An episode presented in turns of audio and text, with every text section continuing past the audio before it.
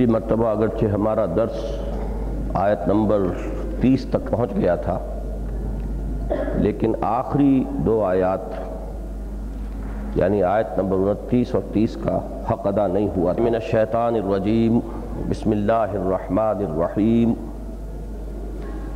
فَأَعْرِضْ عَمَّنْ تَوَلَّى عَنْ ذِكْرِنَا وَلَمْ يُرِدْ إِلَّا الْحَيَاةَ الدُّنْيَا ذَلِكَ مَبْلَغُهُمْ مِنَ الْعِلْمِ۔ ان ربك هو اعلم بمن ضل عن سبيله وهو اعلم بمن اهتدى. ولله ما في السماوات وما في الارض ليجزي الذين اساءوا بما عملوا ويجزي الذين احسنوا بالحسنى. الذين يجتنبون كبائر الاثم والفواحش الا اللمم. ان ربك واسع المغفره هو أعلم بكم إذ أنشأكم من الأرض وإذ أنتم أجنة في بطون أمهاتكم فلا تزكوا أنفسكم هو أعلم بمن اتقى.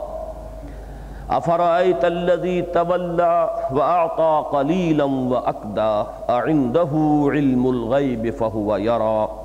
أم لم ينبأ بما في الصحف بما في صحف موسى وإبراهيم الذي وفى؟ اللہ تزر وازرة وزر أخرى وأن ليس للإنسان إلا ما سعى وأن سعيه سوف يرى. ثم يجزاه الجزاء الأوفى وأن إلى ربك المنتهى وأنه هو أضحك وأبكى وأنه هو أمات وأحيا وأنه خلق الزوجين الذكر والأنثى. من نطفة إذا تمنى وأن عليه نشأة الأخرى. وأنه هو أغنى وأقنى وأنه هو رب الشعرى وأنه أهلك عادا الأولى وثمود فما أبقى. وقوم نوح من قبل إنهم كانوا هم أظلم وأطغى والمؤتفكة أهوى فغشاها ما غشا فبأي آلاء ربك تتمارى؟ هذا نذير من النذر الأولى، أزفت الآزفة، ليس لها من دون الله كاشفة. أفمن هذا الحديث تعجبون وتضحكون ولا تبكون وأنتم سامدون؟ فاسجدوا لله واعبدوا. صدق الله العظيم سجدہ کر لیجیے.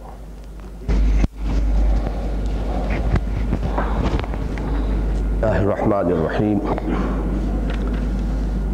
سورة النجم کی ابتدائی اٹھارہ آیات جو مشکلات القرآن میں سے ہیں، جن میں بہت سے تفسیری اشکالات ہیں۔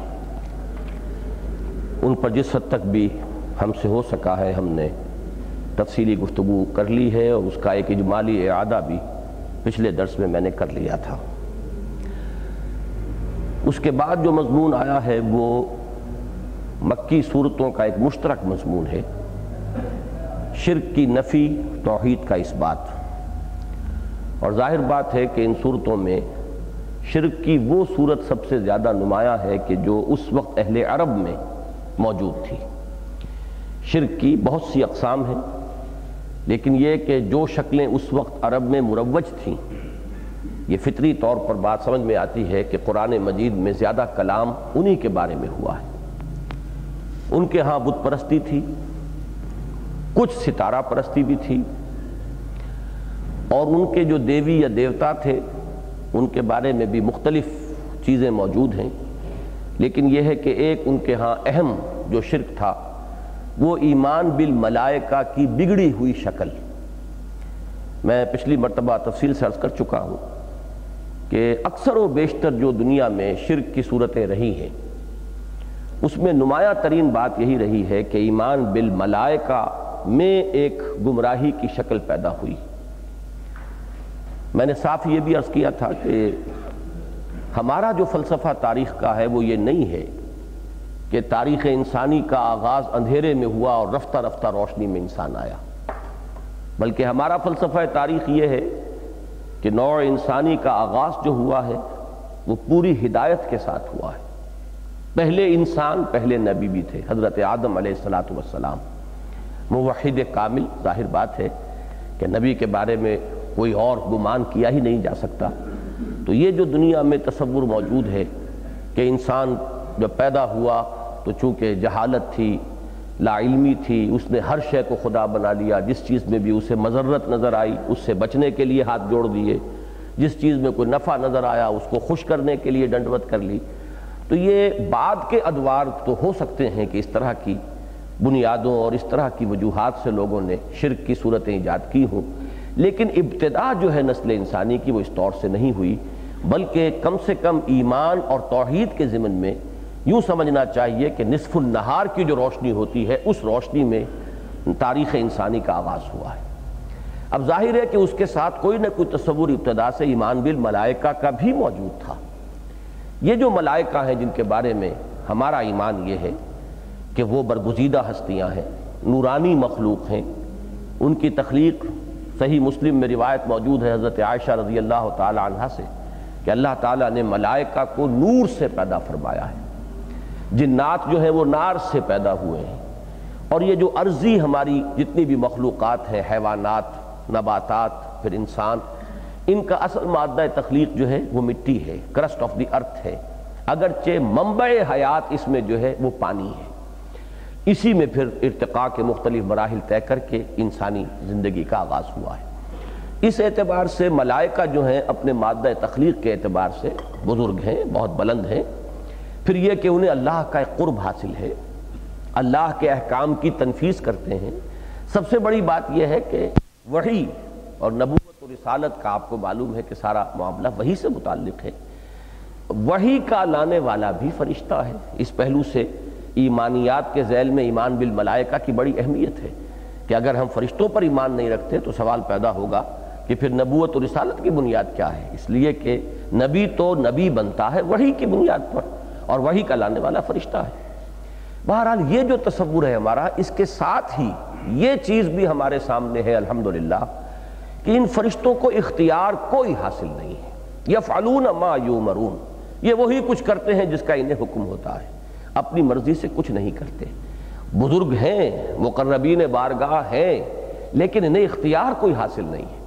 لہذا اب ان کو پکارنا، ان سے مدد طلب کرنا ان سے استعانت کرنا یا ان کی کوئی پوجا پاٹ کرنا، اس کا سارا معاملہ خارج بحث ہو جاتا ہے۔ لیکن آپ غور کیجیے، میں نے پچھلی مرتبہ بھی یہ مصرع پڑھا تھا کہ مردی و نامردی قدم فاصلہ دارت ایک باریک سا پردہ ہے، وہ ہٹا دیجیے۔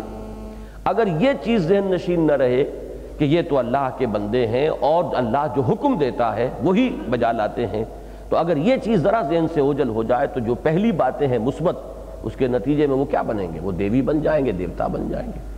تو گاڈز اینڈ گاڈیسز کا جو کانسیپٹ ہے ویسٹ کا، چھوٹے جی سے لکھے جانے والے گاڈز اور گاڈیسز اور دیوی اور دیوتاؤں کا جو تصور ہے ہندوستان کا اور آلیہ کا جو تصور تھا عرب میں، یہ تینوں در حقیقت ایمان بالملائکہ کی بگڑی ہوئی شکل ہے۔ چنانچہ اس سورہ مبارکہ میں اس کے بعد کی جو آیات ہم پڑھ چکے ہیں، آیت نمبر اٹھائیس تک، تیرہ آیات میں اصل مضمون یہی آیا ہے کہ انہوں نے دیویاں جو ہیں قرار دیا ہے۔ تم نے یہ لات اور عزا اور منات اور ان کے تم نے بت اور استھان بنا لیے ہیں، لیکن ان کی کوئی حیثیت نہیں ہے۔ فرشتے جو ہیں، ان کا نام انہوں نے مونس رکھ لیا ہے۔ ریسم الملائکت تسمیت الانسا انہیں خدا کی بیٹیاں قرار دے رہے ہیں۔ یہ سب ان کے من گھڑت خیالات ہیں۔ فرشتے ہیں، بہت برگزیدہ ہیں۔ لیکن یہ کہ یہ چیزیں جو تم نے گھڑ لی ہیں، یہ تمہارے صرف اپنے اختراعات ہیں، تمہارے اپنے ذہن کی تخلیق ہے۔ من گھڑت خیالات ہیں۔ ان کا حقیقت سے کوئی تعلق نہیں۔ اور پھر ان کے نظریہ شفاعت کی نفی کی کہ ان کی تو کوئی حقیقت ہی نہیں جنہیں تم پوچھ رہے ہو، جو واقعتاً حقیقت والے ہیں۔ آسمان میں جو فرشتے ہیں، جو بزرگ ہیں، جو اللہ تعالیٰ کے مقربین ہیں، ان کو بھی کوئی اختیار حاصل نہیں ہے۔ وہ کسی کی شفاعت نہیں کریں گے، مگر صرف اس کی جس کے لیے کہ اللہ تعالیٰ کی طرف سے انہیں اذن مل جائے گا۔ ورنہ یہ کہ کسی کو وہاں زبان کھولنے کا بھی یاران نہ ہوگا۔ تو یہ در حقیقت جو دوسرا حصہ تھا سورہ مبارکہ کا اس میں اس شرک کی نفی کی گئی ہے کہ جو اس وقت سب سے زیادہ مروج تھا، جبکہ یہ قرآن مجید نازل ہوا۔ اور ظاہر بات ہے کہ جو اس کے مخاطب اول تھے، انہی کی باتوں کو قرآن مجید نے زیادہ بحث کا موضوع بنایا ہے۔ اب آگے چلیے۔ اب یہاں حضور سے خطاب ہو رہا ہے فَعَارِضْ عَمَّن تَوَلَّا اے نبی، اعراض فرمائیے۔ آپ ذرا اپنا رخ پھیر لیجیے ان لوگوں کی طرف سے جنہوں نے پیٹھ موڑ لی ہے۔ فَعَارِضْ عَمَّن تَوَلَّا۔ پس منظر میں یہ بات رکھیے کہ تقریباً پانچ اگر نبوی کی یہ صورت ہے جیسا کہ عام خیال ہے، اس لیے کہ یہ سورہ مبارکہ نازل ہوئی ہے ہجرت حبشہ کے بعد۔ ہجرت حبشہ ہوئی ہے سن پانچ نبوی میں۔ ہجری نہیں نبوی۔ ابھی ہجرت مدینہ تو ہوگی، کوئی سات آٹھ سال بعد جا کر، چھ سات سال بعد۔ لیکن پہلی ہجرت جو ہی حبشہ کی طرف۔ تو یہ اس کے بعد یہ صورت نازل ہوئی ہے، چونکہ وہ جو پس منظر ہے اور کچھ واقعات اس سے متعلق ہیں، وہ میں پہلے تمہیدی بیان میں عرض کر چکا ہوں۔ تو پانچ سال یا چھ سال ہو گئے تھے حضور کو دعوت دیتے ہوئے۔ اب آپ خود امیجن کیجیے کہ چھوٹا سا ایک شہر ہے مکہ، کوئی لمبا چوڑا کراچی یا لاہور کی طرح کا، لاکھوں کی آبادی کا کوئی شہر نہیں تھا۔ چھوٹی سی بستی، چند ہزار نفوس اس میں آباد۔ اور حضور صلی اللہ علیہ وسلم دن رات پانچ چھ برس ہو گئے ہیں۔ کہ انہیں دعوت دے رہے ہیں، انہیں پکار رہے ہیں، ان کو توحید کی طرف بلا رہے ہیں، شرک سے انہیں روک رہے ہیں۔ لیکن یہ کہ لوگ اڑے ہوئے ہیں اپنے کفر پر، شرک پر، انکار پر، اس پس منظر میں فرمایا گیا کہ اے نبی، اب آپ بھی پھر ان سے اپنی توجہ کو ہٹا لیجیے۔ ان کے پیچھے ہلکان اپنے آپ کو نہ کیجیے۔ جسے ماننا تھا، اس نے مان لیا، جو نہیں ماننا چاہتا، آپ زبردستی اسے اللہ کے اس راستے کی طرف نہیں لا سکتے آپ بھی اعراض کیجیے۔ فَأَعْرِضْ عَمَّن تَوَلَّا عَن ذِكْرِنَا وَلَمْ يُرِدْ إِلَّا الْحَيَاةَ الدُّنْيَا۔ یہ تولہ کے ساتھ ہے عن ذکرنا جس نے روگردانی کی ہے ہمارے ذکر سے۔ اور اس نے, اس نے نہیں ارادہ کیا مگر صرف دنیا کی زندگی کا۔ یہ ٹکڑا میں چاہتا ہوں کہ اسے ذرا اچھی طرح سمجھیں۔ کہ عن ذکر نا ولم یرد الا الحیات الدنیا، عام حالات میں اگر یہ الفاظ ہمارے سامنے ہوں، تو اس کا مفہوم یہ ہوگا کہ ذکر کا لفظ بھی عام جو ہوگا تو اس کا مفہوم وسیع ہے۔ جو بھی ہمارے ذکر سے اعراض کر رہا ہے، ہماری یاد دہانی سے، ہمارے ذکر سے، ہمیں یاد کرنے سے، اور جس کا کہ مطلوب و مقصود صرف دنیا کی زندگی بن گئی ہے۔ لیکن یہاں اصل میں اس پس منظر کے ساتھ جو میں نے بیان کیا، عن ذکر نا سے مراد ہے اس تذکیر سے اعراض جو حضور فرما رہے تھے۔ اس یاد دہانی کے لیے اپنے کانوں کو بہرا کر لینا کہ جو محمد رسول اللہ صلی اللہ علیہ وسلم اس قرآن کے ذریعے سے فرما رہے تھے۔ اس لیے کہ یہ سلسلہ سور جو ہے، آپ کو معلوم ہے کہ ان مکی صورتوں کا آغاز ہوا سورہ قاف سے۔ اور اس کا جو اختتام ہوا وہ اسی پر ہوا کہ فذکر بالقرآن من یخاف وعید۔ اے نبی صلی اللہ علیہ وسلم، آپ تذکیر فرماتے رہیے، یاد دہانی کراتے رہیے اس قرآن کے ذریعے سے۔ تو جس کے اندر بھی کوئی رمق ہے، میرے وعید کا خوف ہے، کوئی بھی آخرت کا خیال ہے، جواب دہی کا کوئی احساس ہے، وہ اس پر لبیک کہے گا۔ اس کے اندر کے حجابات اٹھ جائیں گے۔ اس کے دل پر جو زنگ آ گیا ہے، وہ دھل جائے گا۔ فذکر بالقرآن من یخاف وعید۔ لیکن اب جو لوگ اس سے اعراض کر رہے ہیں، عارض امن تولا عن ذکرنا۔ آپ کی اس تمام تر تذکیر کے باوجود، آپ کی اس تمام تر محنت و مشقت کے باوجود جو اعراض کیے ہوئے ہیں، اب آپ بھی اس سے اعراض کیجیے۔ جس نے منہ موڑ لیا ہے، آپ بھی اپنی توجہ اس سے ہٹا لیجیے۔ یہ بالکل گویا کہ ایک عکس ہوگا۔ وہ جو اللہ تعالیٰ کا معاملہ ہے بندے کے ساتھ، کہ ایک دو طرفہ معاملہ ہے۔ اگر بندہ اللہ کی طرف رجوع کرتا ہے، تو اللہ تعالیٰ بھی اپنی شفقتوں رحمتوں کے ساتھ بندے کے حال کی طرف متوجہ ہو جاتا ہے۔ اگر بندہ اپنا رخ موڑ لیتا ہے، تو اللہ تعالیٰ بھی بے نیازی کا کا طریقہ اختیار فرماتا ہے، اس لیے کہ اللہ تو بے نیاز ہے ہی اسے کسی کی کوئی احتیاج نہیں ہے۔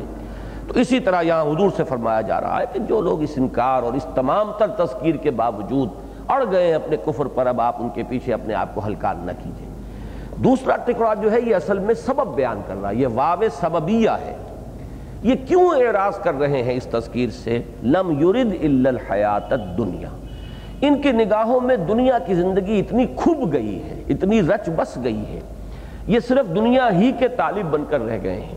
اس سے آگے جسے آپ کہیں کہ اتنی شارٹ سائٹڈ ہیں یہ لوگ کہ ان کی نگاہ بس بہت قریب ہی پر آ کر الجھ کر رہ گئی ہے۔ جیسے اقبال کا وہ مصرع ہے کہ گاہ میری نگاہ تیز، چیر گئی دل وجود اور گاہ الجھ کے رہ گئی میرے توہمات میں۔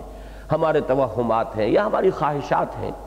ہماری جو بھی دنیاوی، جو ورلڈلی ہماری ایمبیشنز ہیں، جب اس کے اندر ہماری توجہات الجھ کر رہ جاتی ہیں، تو پھر کتنی ہی تذکیر ہو جائے، کتنی ہی نصیحت ہو جائے، کتنے ہی حقائق سامنے کھول دیے جائیں، کتنے ہی براہین کے انبار لگا دیے جائیں، لیکن انسان ادھر متوجہ ہوتا ہی نہیں۔ اس لیے جیسے کہ فرمایا ظال کا مبلغہم من العلم۔ یہ ان کی رسائی اور پہنچ جو ہے، وہ یہیں تک ہے علم میں۔ وہی جو بات میں نے شارٹ سائٹڈنس کے لفظ سے میں نے واضح کرنے کی کوشش کی ہے کہ ان کی آگے رسائی ہے ہی نہیں، پہنچ ہے ہی نہیں۔ اس طریقے سے ان کی توجہات جو ہیں وہ الجھ کر رہ گئی ہیں۔ اقبال کا وہ شعر بھی اس مفہوم کو خوب ادا کرتا ہے کہ کافر کی یہ پہچان کے آفاق میں گم ہے اور مومن کی یہ پہچان کے گم اس میں ہے آفاق۔ مومن ایک ہائر لیول پر زندگی بسر کر رہا ہوتا ہے۔ وہ اس دنیا میں ہے لیکن اس دنیا میں رہتے ہوئے اس کی کیفیت یہ ہوتی ہے کہ دنیا کا طالب نہیں ہوتا۔ بازار سے گزرا ہوں، خریدار نہیں ہوں، رہے گا یہیں لیکن اس کا مطلوب و مقصود دنیا نہیں ہے۔ جبکہ کافر جو ہے، وہ اسی میں الجھ کر رہ گیا، یہی مطلوب، یہی مقصود، یہی محبوب۔ اسی کے لیے دن رات کی محنت، اسی کے لیے بھاگ دوڑ۔ پھر آگے جب انسان بڑھتا ہے تو اس کے لیے حلال کو حرام حرام کو حلال کرنا، صحیح کو غلط غلط کو صحیح کرنا، پھر انسان تمام بنیادی اخلاقی معیارات کو بھی تج دیتا ہے، یہ مرض بڑھتا چلا جاتا ہے۔ تو یہ اصل میں یہاں سبب کے طور پر آیا ہے کہ لب یرد الحیات الدنیا۔ اسی کی مثال ہے سورہ بنی اسرائیل میں، کہ وہاں فرمایا گیا کہ وَلَقَدْ صَرَّفْنَا فِي هَذَا الْقُرْآنِ لِيَزَّكَّرُوا وَمَا يَزِيدُهُمْ إِلَّا نُفُورًا۔ ہم نے تو اس قرآن میں ہر طرح کے انواع اور اقسام کے دلائل، براہین، استشہاد، آیات اپنی جو ہیں کھول کھول کر بیان کر دی ہیں، مختلف الفاظ سے، مختلف اسلوبوں سے۔ ہم نے کوئی چھوڑا نہیں ہے کہ جو اسلوب کسی کی ہدایت کے لیے مفید ہو سکتا۔ ایک پھول کا مضمون ہو تو سو رنگ سے باندھوں۔ لیکن یہ لوگ جو ہیں، اس کے باوجود ان میں نفرت ہی بڑھ رہی ہے۔ یہ بھاگ رہے ہیں، اس کی طرف رجوع نہیں کر رہے بدک رہے ہیں۔ اس کا آگے سبب بتایا کہ کیوں ہے؟ اذا قرات القرآن جعلنا بینک و بین اللذین لا یومنون الاخرت حجابا مستورا۔ اے نبی، جب آپ تذکیر تو قرآن سے کرا رہے ہیں، یاد دہانی قرآن سے کرا رہے ہیں، لیکن جب آپ ان کی تذکیر کے لیے، نصیحت کے لیے ان کو قرآن سناتے ہیں، تو ہم آپ کے اور ان کے مابین ایک حجاب جو ہے، وہ مخفی ہے، نظر نہیں آ رہا، غیر مرئی ہے، وہ حجاب اور پردہ ہم تان دیتے ہیں۔ کیوں تان دیتے ہیں یہ پردہ؟ اس لیے کہ وہ آخرت کو نہیں مانتے۔ یعنی آخرت ہے اصل میں فیصلہ کن چیز؟ جس کے دل میں کوئی بھی رمق ہوگی، آخرت پر ایمان کا لفظ تو بہت یعنی بھاری ہے۔ میں کہتا ہوں گمان کے درجے میں بھی اگر ہوگا، کہ ہو سکتا ہے کہ یہ ہو جائے، تب بھی انسان جو ہے کچھ نہ کچھ ڈر اس کے اندر پیدا ہوگا، کوئی جواب دہی کا احساس ہوگا۔ لیکن یہ کہ جہاں گمان سے بھی نکل گیا آدمی، تو پھر اب اس کا واپس لوٹنا اور یہ تذکیر اور نصیحت کا اس کے حق میں مفید ہونا، یہ خارج از بحث ہو جائے گا۔ فَعَرِضْ عَمَّنْ تَوَلَّا عَنْ ذِكْرِنَا وَلَمْ يُرِدْ إِلَّا الْحَيَاةَ الدُّنْيَا ذَلِكَ مَبْلَغُهُ مِنَ الْعِلْمِ إِنَّ رَبَّكَ هُوَ أَعْلَمُ بِمَنْ ضَلَّ عَنْ سَبِيلِهِ وَهُوَ أَعْلَمُ بِمَنْ اهْتَدَى۔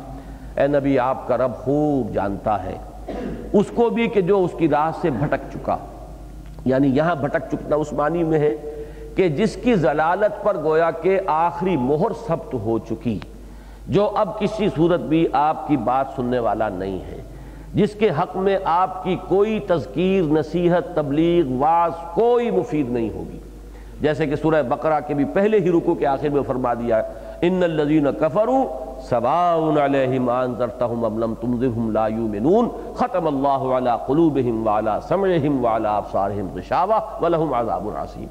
یہ تمام کافروں کے بارے میں آپ نہیں کہیں گے۔ ظاہر بات ہے کہ اس کے مختلف مراحل اور مدارج ہیں۔ ایسے بھی کافر ہیں جو اس وقت کفر میں ہیں لیکن ایمان لے آئیں گے۔ لیکن ان میں ایک طبقہ ایسا بھی ہے جو کبھی ایمان لانے والا نہیں۔ کتنا ہی آپ زور لگا لیں۔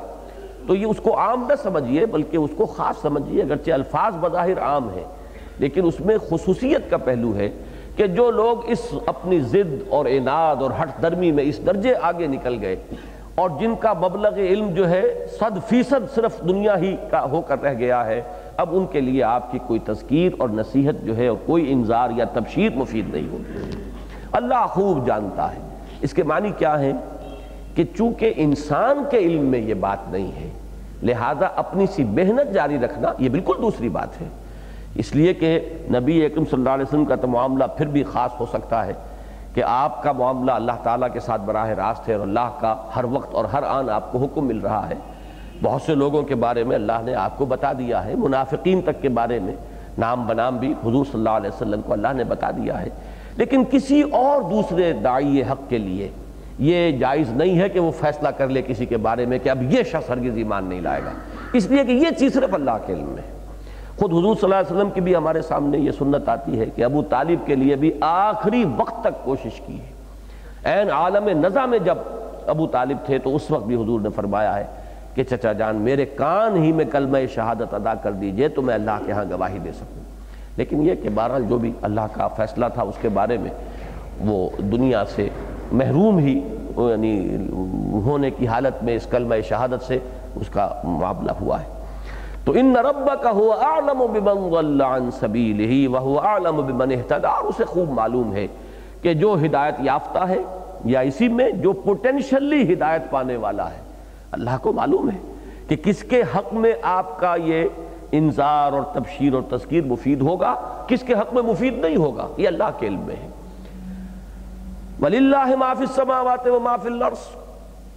اور اللہ ہی کا ہے جو کچھ کہ ہے آسمانوں اور زمین میں۔ یعنی یہ کہ یہ لام لام تملیک بھی ہے، ملکیت اللہ ہی کی ہے، جو کچھ کے آسمانوں میں اور زمین میں۔ لام استحقاق بھی ہے کہ اللہ ہی کو حق بھی پہنچتا ہے اس کی ملکیت کا اور اس کی مالکیت کا۔ جہاں مالکیت ہوگی، وہیں ملکیت بھی ہوگی۔ کہ پادشاہ بھی وہی ہے، اختیار بھی اسی کا ہے۔ اللہ لہ الخلق والامر۔ لیجزی الذین آساؤ۔ لیکن اس نے یہ جو بھی کچھ تخلیق فرمائی ہے، انسان کو اختیار دیا ہے، پھر اس کے لیے جزا و سزا کا معاملہ ہے، ہدایت کے یہ راستے اس نے کھولے ہیں۔ ان سب کی غرض و غایت کیا ہے؟ لیجزی الذین آساؤ بما عملوا ویجزی الذین احسنوا بالحسنہ یہ ہے جزا و سزا کے لیے۔ یہ اختیار دیا ہے۔ حالانکہ اللہ کا اختیار ہے مطلق۔ اللہ جب چاہے، جس شخص کا چاہے دل اسلام کی طرف اور ایمان کی طرف پھیر دے۔ کوئی بڑے سے بڑا کافر بھی اگر اللہ اسے اپنے اختیار خصوصی سے لانا چاہے اسلام پر، تو ظاہر بات ہے کہ وہ اللہ کی قدرت سے باہر نہیں ہے۔ یہ اختیار تو مطلق ہے، لیکن اس نے یہ اختیار انسان کو دیا ہے۔ اس کی مرضی ہے، چاہے تو وہ فمن شاہ فلیومن ومن شاہ فلیکفر جو چاہے وہ ایمان لائے، جو چاہے کفر کرے۔ یہ اختیار جو دیا، کیوں دیا؟ تاکہ اب اس کا بدلہ ہو، تاکہ وہ نتیجہ نکلے۔ یہ لام جو ہے، اس کو لام عاقبت کہتے ہیں۔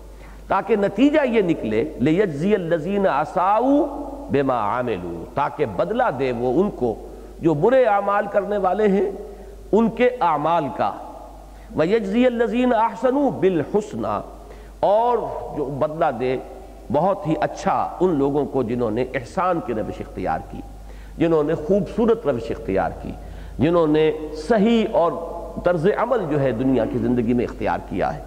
اس میں ایک نقطہ ہے، مفسرین نے اس کو صحیح، اس کی نشاندہی کی ہے کہ یہاں جو فرمایا کہ جزا ملے گی برائیوں کی، بما عملو، ان کے عمل کے نتیجے کے طور پر، گویا کہ انسان کو سزا ملے گی اس کے عمل کے مقدار کے مطابق۔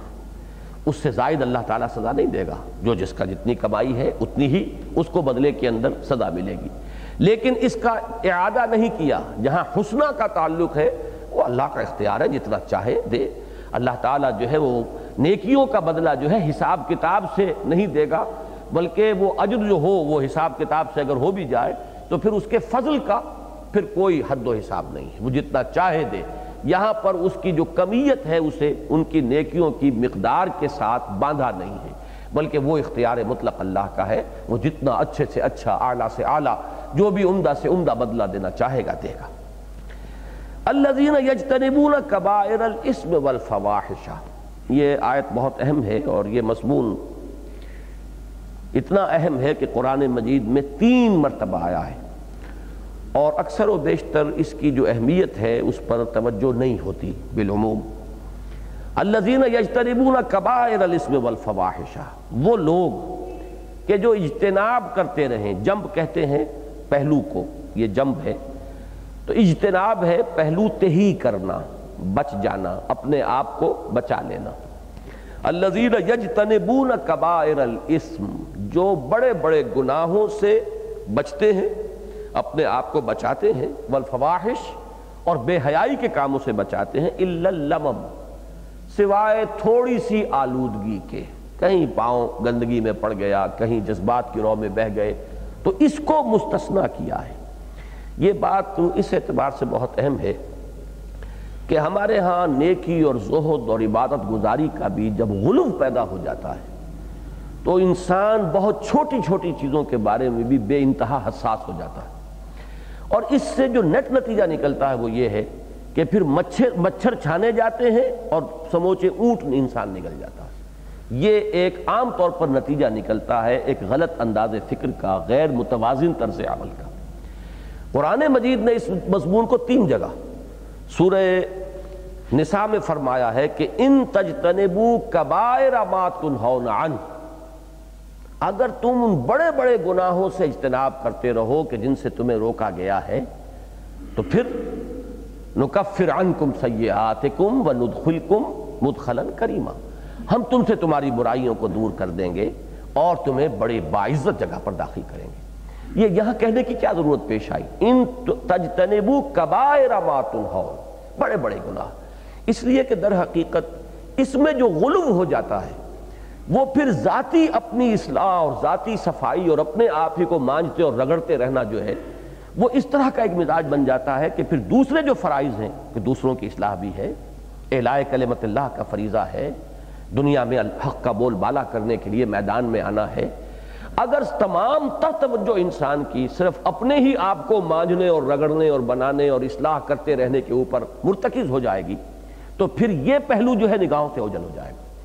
پھر اس کا نتیجہ نکلتا ہے وہ خانقاہی مزاج جو وجود میں آ جاتا ہے کہ جہاں تک اپنی انفرادی زندگی کا معاملہ ہے، چھوٹی سی چھوٹی چیز پر انسان بہت حساس کہ ذرا سا بھی کوئی مشکوک سی چیز بھی کہیں، اس کا ایک قطرہ بھی میرے حلق سے نیچے نہ اتر جائے۔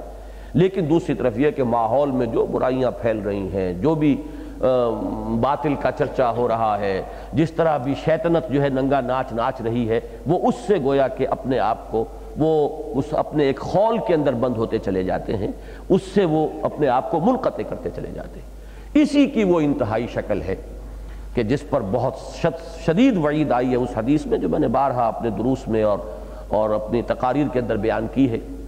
کہ ایک ایسے شخص کا آپ تصور کریں جس کے بارے میں حضرت جبرائیل گواہی دے رہے ہیں اللہ کی کی بارگاہ میں کہ اس شخص نے تو پلک جھپکنے جتنی دیر بھی کبھی معاشیت میں بسر نہیں کی۔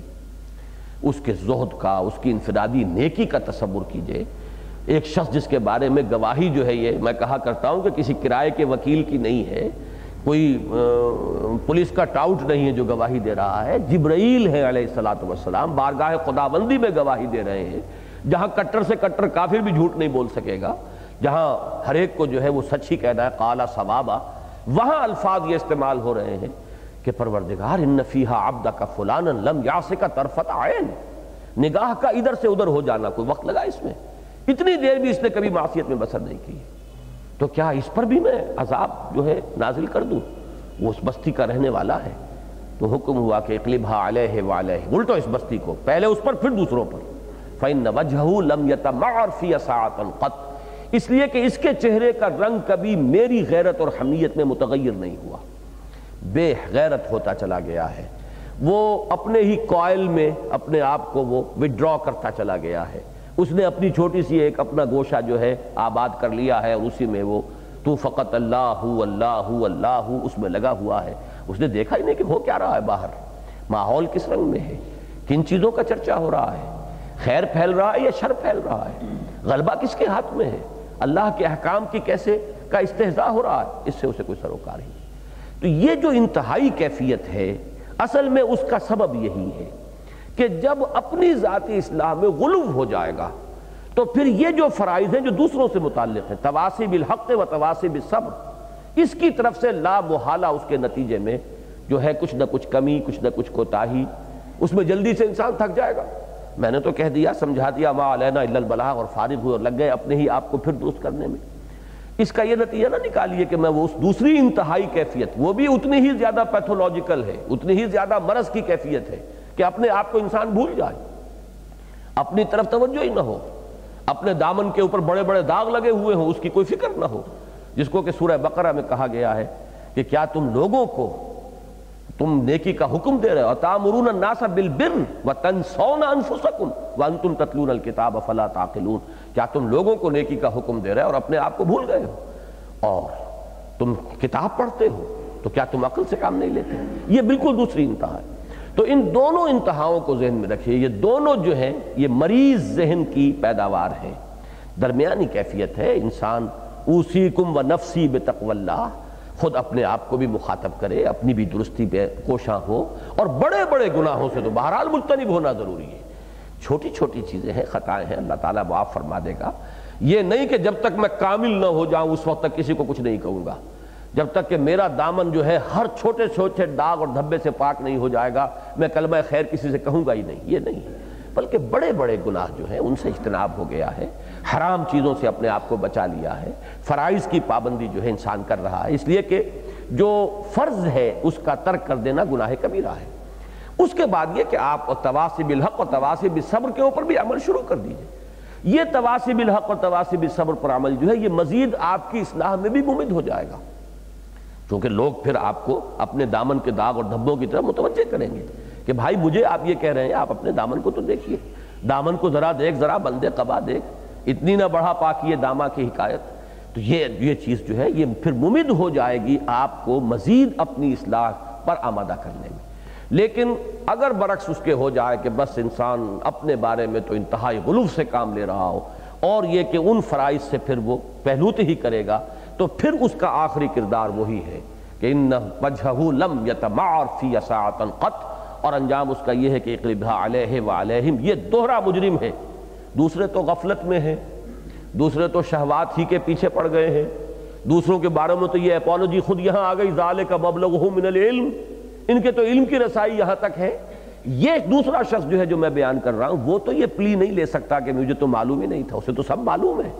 جو اپنی ذاتی اصلاح میں اتنا مبالغہ کر رہا ہے، تو وہ تو ناواقف شخص تو نہیں ہے۔ لہذا اس کے پاس پھر کوئی پلی نہیں ہے، اگر اس نے ان فرائض سے پہلوتی کی۔ تو یہ چیز جو ہے سورہ شورہ میں بھی آئی ہے۔ وَالَّذِينَ يَجْتَنِبُونَ كَبَائِرَ الْإِسْمِ وَالْفَوَاحِشَ وَإِذَا مَا غَضِبُوا يَغْفِرُونَ تو یہ تین مقامات ہیں ذہن میں رکھیے کہ یہ جو آیت ہے اور سورہ شورہ کی آیت کی تو تقریباً ہم مضمون آیات ہیں، الفاظ تقریباً وہی ہیں۔ والذین یجتنبون کبائر الاسم والفواحش۔ یہاں پر بھی یہی ہے الذین یجتنبون کبائر الاسم والفواحش۔ بڑے بڑے گناہوں سے انسان اپنے آپ کو روکے۔ اسم کسے کہتے ہیں؟ اس لیے کہ لفظ گناہ جب ہم بولتے ہیں اردو میں، تو وہ بہت سی چیزوں کو اپنے اندر سمیٹ لیتا ہے۔ ایک مثلا معصیت ہے، معصیت کے اپنے معنی ہے وہ مختلف لفظ ہے معصیت کہتے ہیں نافرمانی کو۔ اللہ کا کوئی حکم ہے اور آپ نے اس کو رد کر دیا، یہ معصیت ہے۔ ایک زمب ہے زمب کا لفظ کا اپنا مفہوم ہے۔ ایک اسم ہے، اسم کے لفظ کا اپنا مفہوم ہے۔ ہم ان تمام الفاظ کا ترجمہ جو عام طور پہ گناہ سے کر دیں گے۔ لیکن یہ کہ اسم کے لفظ کو سمجھیے، آسمہ اصل میں کہتے ہیں اس اونٹنی کو کہ جو قافلے سے بچھڑ جائے، پیچھے رہ جائے۔ ظاہر بات ہے کہ قافلے میں ساتھ تو وہی اونٹنی چلے گی کہ جو اسی رفتار سے چلے جس رفتار سے قافلہ چل رہا ہے۔ جس کی کچھ سست روی ہے، جو نہیں چل پا رہی تو پیچھے رہ جائے گی، قافلے سے بچھڑ جائے گی، وہ آسمہ ہے۔ تو اسم کا لفظ اصل میں آتا ہے کہ اللہ اپنے بندے سے جو کچھ چاہتا ہے، اس میں کوتاہی ہو جانا۔ اس میں اس کا پیچھے رہ جانا۔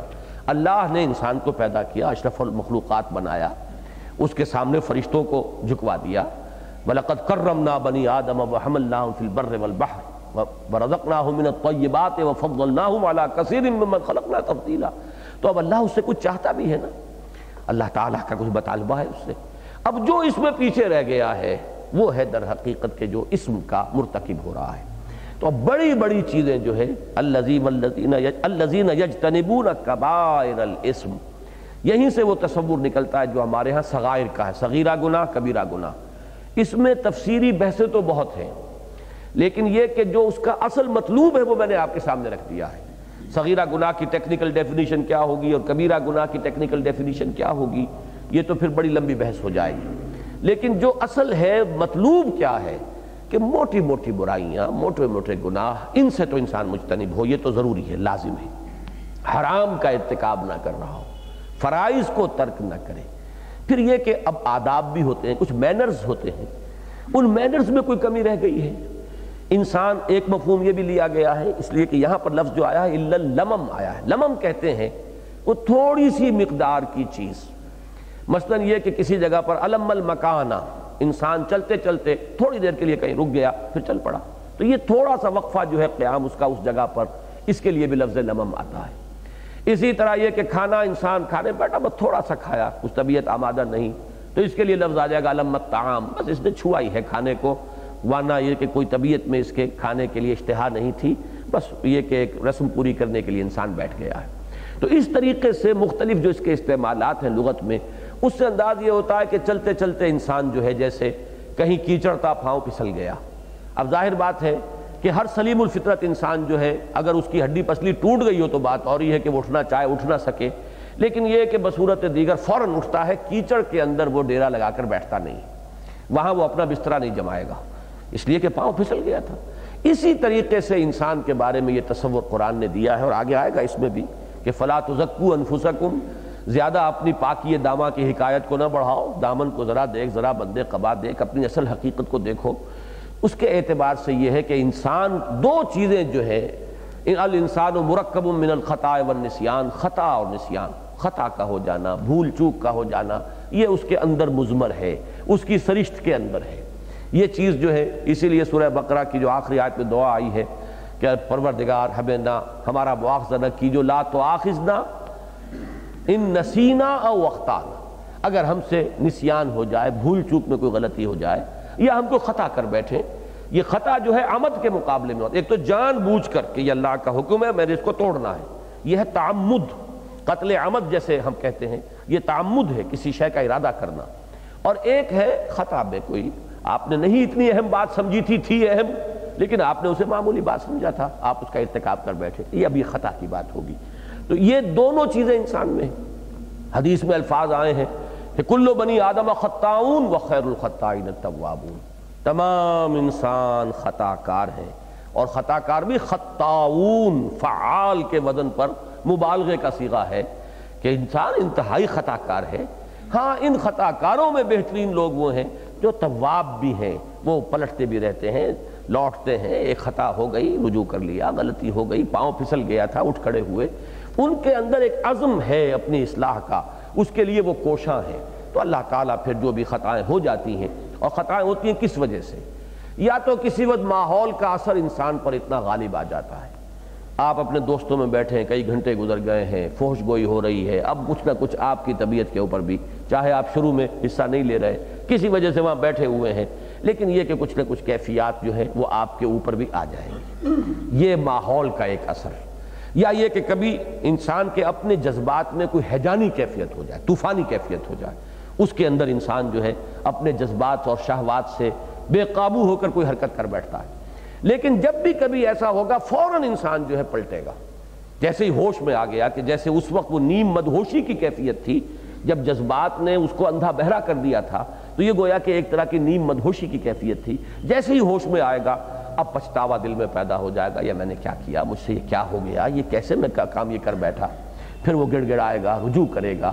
تو ایسے لوگوں کے بارے میں سورہ نساہی میں آیا ہے کہ ایسے لوگوں کی خطاؤں اور ان کے گناہوں کو بخش دینا اور ان کی توبہ کو قبول فرما لینا اللہ نے اپنے اوپر واجب کر لیا ان نمت توبت اللہ للذین یعملون السوء بجہالت ثم یتوبون من قریب۔ فوراً ہی وہ رجوع کرتے ہیں تو اللہ تعالیٰ نے وعدہ کر لیا ہے کہ میرے ذمے ہے ایسے لوگوں کی توبہ کو قبول کرنا۔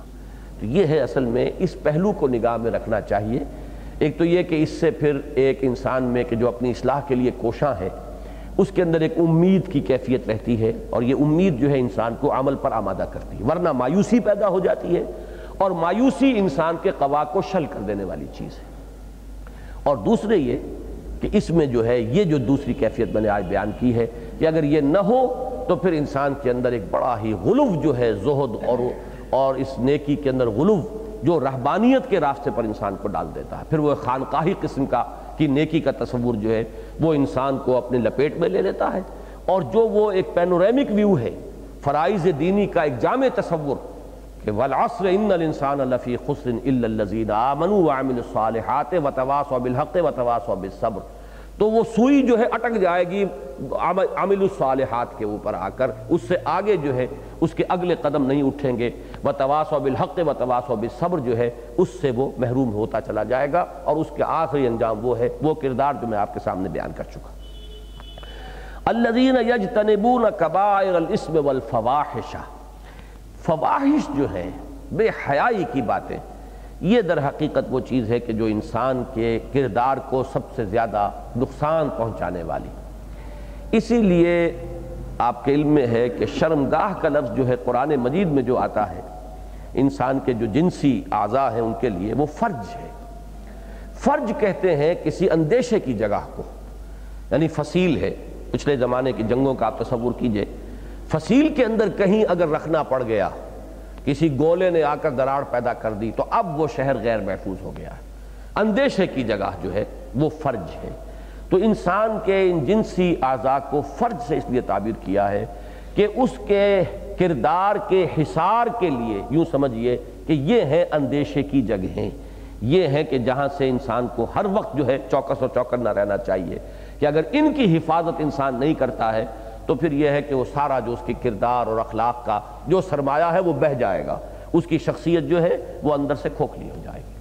اس لیے یہ کہ فوش کا معاملہ جو ہے، اس میں جہاں بھی آیا ہے والفواحشہ اس میں کوئی اور اضافی لفظ جو ہے ایڈ نہیں کیا گیا۔ کبائر الاسم والفواحشہ بڑے بڑے گناہوں سے اپنے آپ کو بچاتے رہے اور فوش باتوں سے بچاتے رہے اپنے آپ کو۔ اس میں گویا کہ وہ اضافی لفظ جو ہے، اس کو یہاں پہ شامل نہیں کیا گیا۔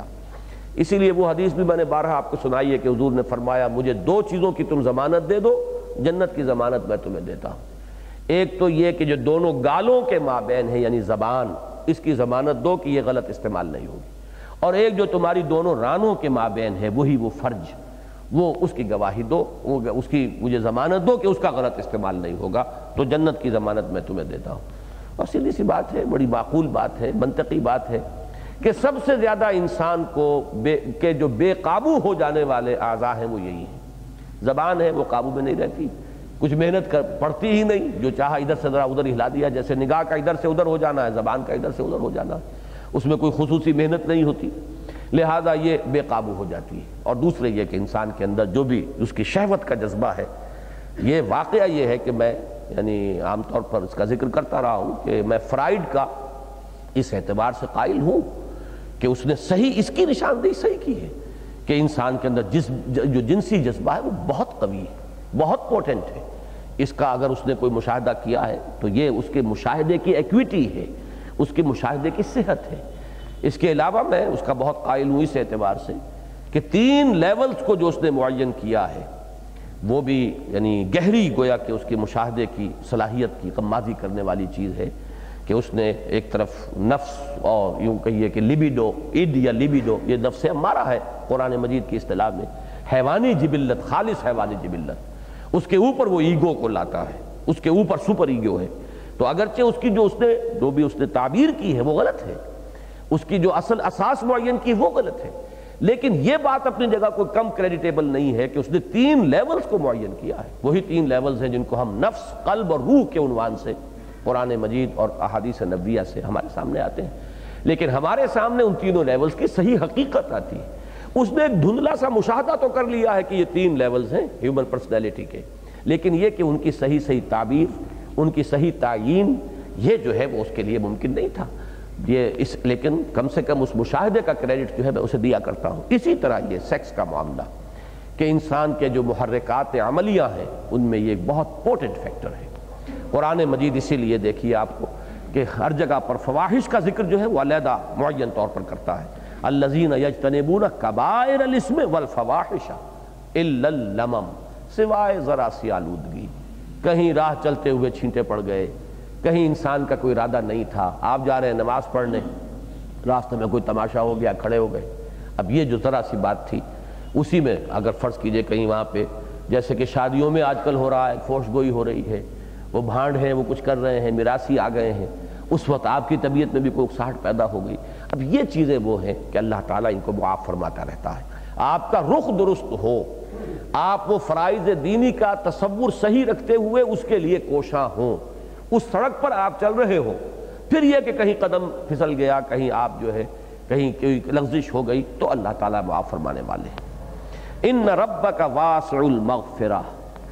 یقیناً تیرا رب بہت وسعت والا ہے مغفرت کے اعتبار سے۔ اس کی مغفرت کی سمائی کا تم تصور نہیں کر سکتے۔ وہ غفار ہے۔ جیسا کہ حدیث میں آتا ہے کہ اگر کوہ احد کے برابر بھی گناہ ہو تو گھبراؤ نہیں۔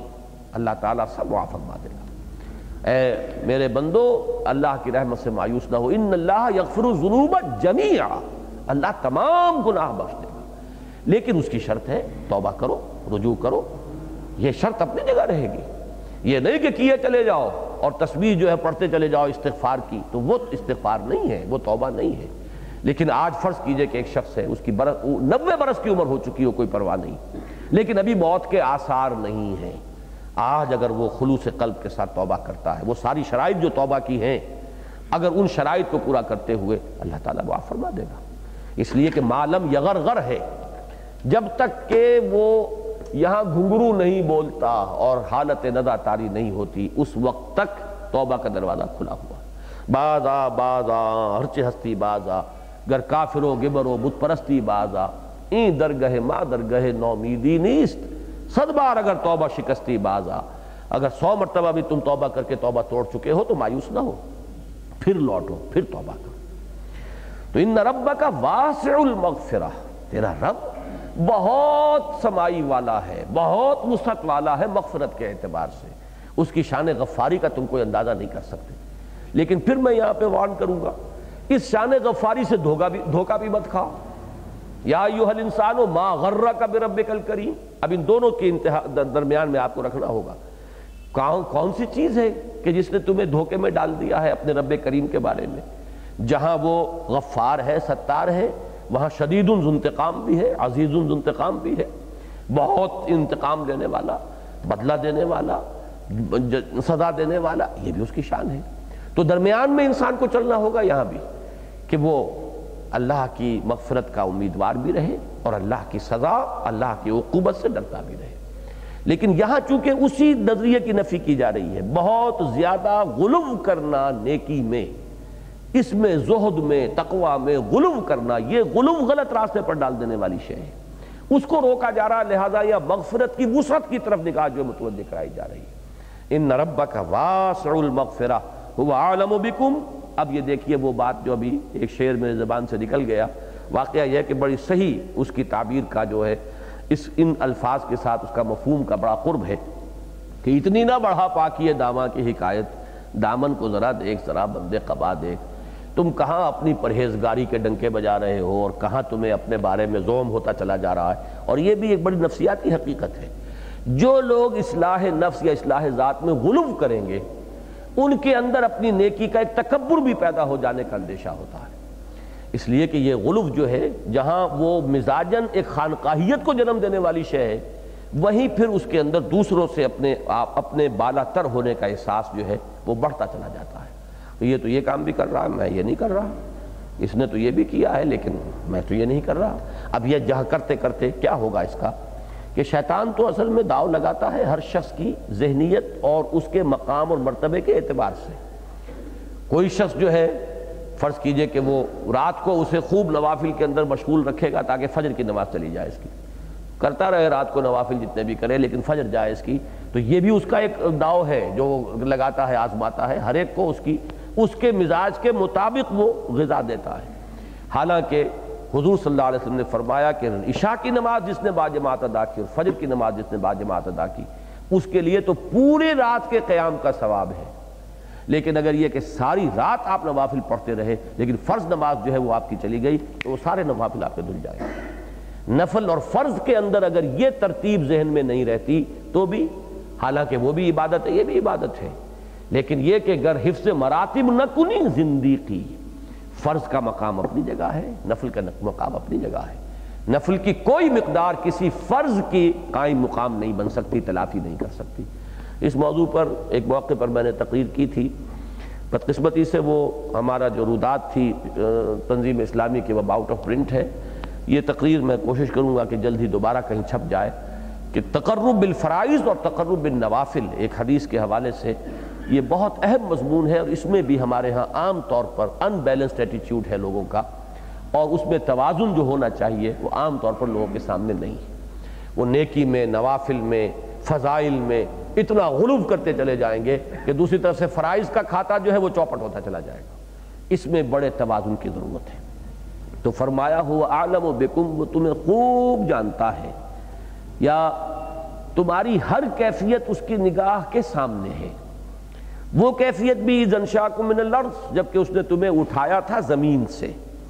اب یہ زمین سے پیدا کیا جانا، اس کا ایک تصور تو یہ ہو سکتا ہے جو ہر انڈیویجول کے ساتھ ہے، کہ ہر شخص کا آغاز ہو رہا ہے باپ کے نطفے سے، اور وہ نطفہ بن رہا ہے اس زمینی غذا سے جو باپ کھا رہا ہے۔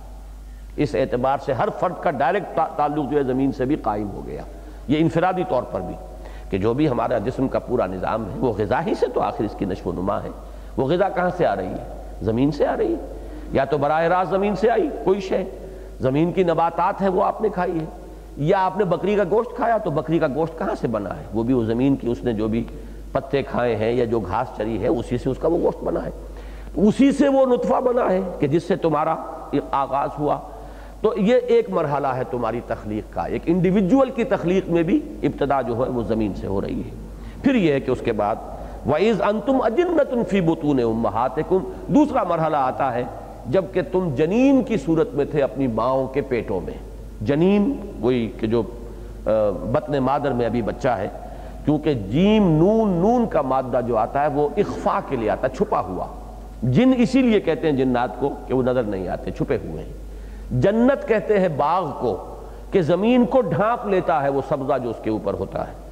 ایک زمین ننگی نظر آ رہی ہے، اس کے اوپر کوئی سبزہ نہیں، نہ گھاس ہے، نہ کوئی درخت ہے، نہ پودے ہیں، کچھ نہیں ہے، زمین ننگی پڑی ہوئی ہے۔ ایک یہ ہے کہ زمین نے لباس اوڑھ لیا ہے، سبزے کا لباس اوڑھ لیا تو زمین چھپ گئی، وہ نظر نہیں آ رہی۔ خاص طور پہ یہ تصور آدمی کو ہوتا ہے، جب ہوائی جہاز سے وہ دیکھتا ہے کہ کہیں زمین ننگی نظر آ رہی ہے، کہیں زمین کے اوپر معلوم ہوتا ہے کہ کوئی لحاف اوڑھ لیا ہوا ہے اس نے اور وہ اس میں چھپی ہوئی ہے۔ تو جنت باغ کو اسی لیے کہتے ہیں کہ زمین وہاں نگاہوں سے چھپ جاتی ہے۔ جنین وہ ہے کہ ماں کے پیٹ میں ابھی ہے، نظر نہیں آ رہا، وہ ابھی کسی کو دیکھنے میں نہیں آ رہا ہے۔ تو جب تم جنین تھے اپنی ماں کے پیٹوں میں، ہم تو اس وقت بھی تمہیں جانتے ہیں کہ تمہاری حقیقت کیا تھی۔ تو ہم سے کہاں چھپو گے؟ جہاں تک من الارض کا تعلق ہے، اس میں دوسرا امکان بھی پیش نظر رکھیے کہ وہ جو ارتقائی عمل ہے، تو جو بھی جو بھی حضرت آدم علیہ السلام کا جو بھی زمین سے مادہ لیا گیا، وہ چاہے وہ ارتقائی عمل میں سے ہو کر گزرا ہے، چاہے براہ راست تخلیق ہوئی ہے، تو حضرت آدم کی چونکہ مٹی سے تخلیق ہوئی، تو گویا کہ اس کی طرف اشارہ کیا جا رہا ہے کہ از انشاکم من الارض، جبکہ ہم نے تمہیں اٹھایا زمین سے، وَإِذْ أَنْتُمْ أَجِنَّةٌ فِي بُطُونِ أُمَّهَاتِكُمْ، اور جبکہ تم اپنی ماؤں کے پیٹوں میں جنین کی صورت میں تھے، فَلَا تُزَكُّوا أَنفُسَكُمْ تو اپنا اب تزکو کے دو ترجمے ہو سکتے ہیں لفظاً۔ تسکیہ سے ہے، مت پاک کرو اپنے آپ کو، یہ ترجمہ نہیں ہوگا۔ اگرچہ ترجمہ تو ممکن ہے، لیکن مفہوم یا مراد نہیں ہو سکتا۔ ہمیں تو کرنا ہے۔ قد افلح من زکاہا وقد خواب من دساہا۔ یہ تو ہمیں حکم ہے۔ اپنے آپ کو پاک کرو۔ اپنی صفائی جتنی کر سکتے ہو کرو، اس کے اوپر کمر کسے رکھو۔ لیکن یہاں مراد کیا ہے؟ فلا تزکو انفسکم۔ کہ تم اپنے آپ کو پاکیزہ نہ کہو۔ اپنی بڑی کوئی اپنی بالیدگی اور اپنی پاکیزگی اور اپنی بزرگی کا ڈھنڈورا نہ پیٹو، ہوا عالم بمن اتقا۔ اللہ خوب جانتا ہے اس کو کہ جو واقعتاً متقی ہے۔ یعنی ایک ہے کسی کا واقعتاً متقی ہونا، ایک ہے تقوی کا لبادہ اوڑھنا، ایک ہے واقعتاً کسی کی شخصیت میں خدا ترسی کا رچ بس جانا، ایک ہے کسی کا اپنی دینداری اور زہد کا اشتہار دینا، اور اس کا ڈھنڈورا پیٹنا۔ تو جس چیز کی مذمت کی جا رہی ہے، وہ وہ نہیں ہے دوسری چیز۔ بلکہ یہ کہ اپنی اپنی، اتنی نہ بڑھا پاکی یہ داما کی حکایت میں نے جیسا کہ عرض کیا کہ بہت قریب آتا ہے یہ مصرع اس آیت کے، اس مفہوم کے۔ اتنی نہ بڑھا پاکی یہ داما کی حکایت، دامن کو ذرا دیکھ، ذرا بند قبا دیکھ۔ انسان کو چاہیے کہ وہ ہر وقت اپنے جو تقصیرات ہیں، ان پر نگاہ رکھے۔ اپنی کوتاہیوں پر نگاہ کو جمائے رکھے۔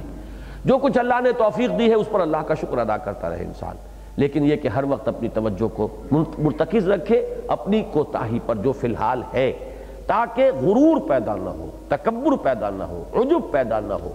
یہ ہے اصل میں اس آیا مبارکہ کا جو اصل یعنی ہمارے لیے رہنمائی والا پہلو ہے۔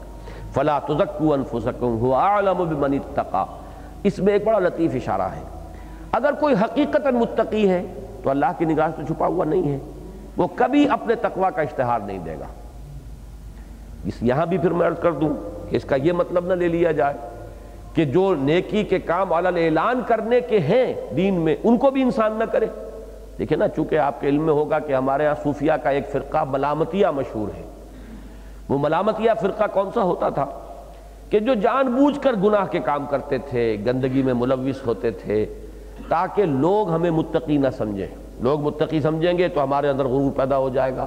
ہم ہم جو ہے ہمارے اندر نفس ہمارا موٹا ہوگا۔ تو برعکس کام کرو، برائی کے کام کرو، تاکہ لوگ تمہیں ملامت کریں۔ تو یہ بہتر ہے اس سے کہ تم نیکی کے کام کرو اور لوگ تمہاری تعریف کریں۔ اس میں زیادہ خطرہ ہے، اس میں خطرہ کوئی نہیں ہے۔ نیکی اپنے اندر چھپا کر رکھو، رب جانتا ہی ہے۔ لیکن ظاہر کرو بدی کو، یہ دوسری انتہا ہے۔ یہ کوئی صحیح طرز عمل نہیں ہے۔ اسی کے آپ مظہر دیکھتے صاحب، آپ داڑھی کیوں نہیں رکھتے؟ کیا داڑھی رکھیں؟ ہمارا تو کردار ایسا ہے، داڑھی، ہم داڑھی کو بدنام کریں۔ غلط بات ہے یہ۔ پھر آپ نماز بھی مت پڑھیے کہ نماز کو بدنام کریں گے آپ۔ پھر آپ حج بھی نہ کیجیے کہ حج کو بدنام کریں گے آپ۔ اور واقعتاً بہت سے لوگ اسی نہج کے اوپر سوچتے ہیں کہ اب جب تک ہماری یہ صورت نہیں ہے، کردار ابھی اس معیار کا نہیں ہے، اس وقت اگر ہم یہ کریں گے تو خام خواہ جو ہے وہ لوگوں میں چرچا ہوگا، گویا کہ ہم اپنی نیکی کا اشتہار دے رہے ہیں۔ اور یہ کہ چونکہ ہمارا کردار اور ہماری شخصیت تو اس کے ہم وزن نہیں ہے تو ہم خام خواہ بجائے یعنی لینے کے دینے پڑ جائیں گے کہ اس داڑھی کو بھی بدنام کر دیں گے۔ یہ بالکل غلط طرز عمل ہے۔ یہ شیطان کی وسوسہ اندازی ہے۔ جو کام اعلانیہ کرنا دین میں بتایا گیا، وہ اعلانیہ ہی کرنا ہوگا۔ اس میں اس وجہ سے کہ خام خواہ لوگ، لوگوں کے اندر ہماری عبادت گزاری کا چرچا نہ ہو جائے، جو ہمارے لیے ایک فتنہ بن جائے، اس بنا پر اگر آپ ہٹ گئے تو گویا کہ شیطان کا وار آپ پر وہ مؤثر ہو گیا، کاری ہو گیا۔ نماز باجماعت فرض ہے اور وہ فرض اعلان ہی آپ کے اوپر کی گئی ہے کہ باجماعت جا کر آپ نماز ادا کریں۔ سب کو معلوم ہو کہ آپ نے نماز پڑھی۔ زکوٰۃ کا ادا کرنا زکوٰۃ مفروضہ اعلان کیجیے، اس لیے کہ وہ فرض ہے۔ ہاں صدقات نافلہ ہے، اس میں اگر کر سکتے ہو تو اس حد تک اخفا سے کام لیجیے کہ جو آپ کا داہنا ہاتھ دے رہا ہے، بائیں ہاتھ کو پتہ نہ چلے۔ یہ ہے نوافل کے اندر، لیکن فرائض کے اندر اصل شے جو ہے وہ اعلان ہے، اظہار ہے۔ برملا کرنا ہے۔ اس لیے کہ یہ دین کا اپنا فلسفہ ہے، دین کی اپنی حکمت ہے۔ اللہ نے ایسے بنایا ہے دین کو، ہم اس کے اندر خود اپنے کسی فکر اور فلسفے اور اپنی منطق کے مطابق اس میں ترمیم کرنے کے مجاز نہیں جو کام علانیہ کرنے کا حکم دیا گیا، علانیہ کرو۔ لیکن اپنے کوئی نیکی اور اپنے اندر دیکھتے رہو کہ کہیں کوئی غرور نفس پیدا نہ ہو جائے، کہیں کوئی عجب پیدا نہ ہو جائے۔ اس لیے کہ محلکات میں ہی اشد و ہنہ ہے، اعجاب المرء بنفس ہی اگر آپ کے اندر ذرا بھی یہ خیال ہو جائے کہ میں تو بڑا نیک ہوں اور بڑا متقی ہوں، تو کیا دھرا ختم ہو جائے گا؟ بالکل ضائع ہو جائے گا۔ شیخ سعدی نے وہ حکایت کے انداز میں بڑا پیارا ایک واقعہ کے طور پہ نقل کیا ہے بات سمجھانے کے لیے کہ ایک شخص تھا اور اس کے ساتھ اس کا بچہ بھی تھا، نوجوان۔ تو وہ رات کو دونوں باپ بیٹا جو ہے نوافل ادا کر رہے تھے۔ کچھ لوگ سو رہے تھے۔ تو بیٹے نے ایسے ہی کہا کہ ابا جان، مجھے بڑا احساس ہو رہا ہے کہ یہ لوگ کتنے محروم ہیں، یہ سب پاؤں پھیلائے سو رہے ہیں۔ اللہ نے ہم پر کتنا کرم فرمایا۔ تو باپ نے کہا، بیٹا، اگر تم بھی سوئے ہوتے تو یہ بہتر تھا اس سے کہ تم اس وقت یہ جو توفیق تمہیں ملی ہے، اس کی بنا پر تم نے اپنے آپ کو ان سے بہتر سمجھا جو سو رہے ہیں۔ یہ منفی نتیجہ ہے جو نکلا ہے تمہارے اندر۔ تو اس سے تو بہتر یہ تھا کہ تم بھی سوئے رہتے۔ تو یہ چیز کہ نیکی کا اس طرح کا کوئی احساس پیدا ہو جائے، کوئی عجب، کوئی دوسروں سے اپنی برتری کا احساس، تو پھر یہ ہے کہ وہ نیکی برباد گناہ لازم، اس اس عبادت کا اور اس اس تقوی کا اور اس زہد کا اور اس تزکیے کا فائدہ کچھ نہیں ہوگا، نقصان ہو جائے گا۔ فلا تزکو انفسکم هو اعلم بمن اتقا، وہ خوب جانتا ہے جو واقعتاً متقی ہے، اس کی نگاہوں سے مخفی نہیں ہے۔ وہ اللہ جانتا ہے، وہ تمہارے دلوں کو دیکھتا ہے، تمہارے دلوں کی حالت اس کے سامنے ہے۔ ہر وقت انسان جو ہے اس پہلو سے چوکس رہے۔ افرائت الذی تولا۔ اب یہاں پر یہ ایک کردار ہے جس کا نقشہ کھینچا جا رہا ہے۔ ان، اس طرح کی آیات میں عام طور پر آپ کو اختلاف ملے گا کہ ہمارے ہاں مفسرین کا ایک رجحان تو یہ ہے کہ معین کریں کہ وہ شخص کون تھا جس کے بارے میں یہ آیات آ رہی ہیں۔ اور ایک رجحان یہ ہے کہ نہیں، یہ ایک تمثیلی کردار ہے۔ ایک مثالی، جو مثال کے طور پر ایک کردار نگاری کی جا رہی ہے تاکہ ہر شخص دیکھے اپنے اندر اپنے اندر جھانکے کہ کہیں یہ کردار میرے اندر تو نہیں۔ مختلف کریکٹرز جو ہیں وہ آپ کو دنیا میں ملتے ہیں۔ حضور صلی اللہ علیہ وسلم پر ایمان لانے والے بھی سب ایک درجے کے نہیں تھے، ایک مزاج کے نہیں تھے۔ ہر گلیرا رنگ و بوئے، دیگر ہر ایک کا اپنا ایک مزاج تھا۔ ابو بکر کا اپنا مزاج ہے، عمر کا اپنا مزاج ہے۔ اور ہم امتی بے امتی ابو بکر واشد فی امر اللہ عمر۔ تو ایک مزاج ہے مختلف ہے فرق ہے پھر مدارج ہے فض مراتب نکنی زندگی۔ اسی طرح جو آپ کے مخالفین اور معاندین تھے، وہ بھی سب ایک طرح کے نہیں تھے۔ آخر اسلام کے کلمے سے تو محروم ابو طالب بھی گئے دنیا سے، لیکن اس کا کردار کچھ اور تھا۔ ان میں سے تو ہم میں سے کون ہے کہ جو یہ کہہ سکے کہ میرے کندھے پر ان کے احسان کا بوجھ نہیں ہے؟ اگر پورے دس برس آغاز وحی سے لے کر سن دس نبی تک انہوں نے ساتھ دیا ہے حضور صلی اللہ علیہ وسلم کا، تو وہ محسن ہے ہمارے۔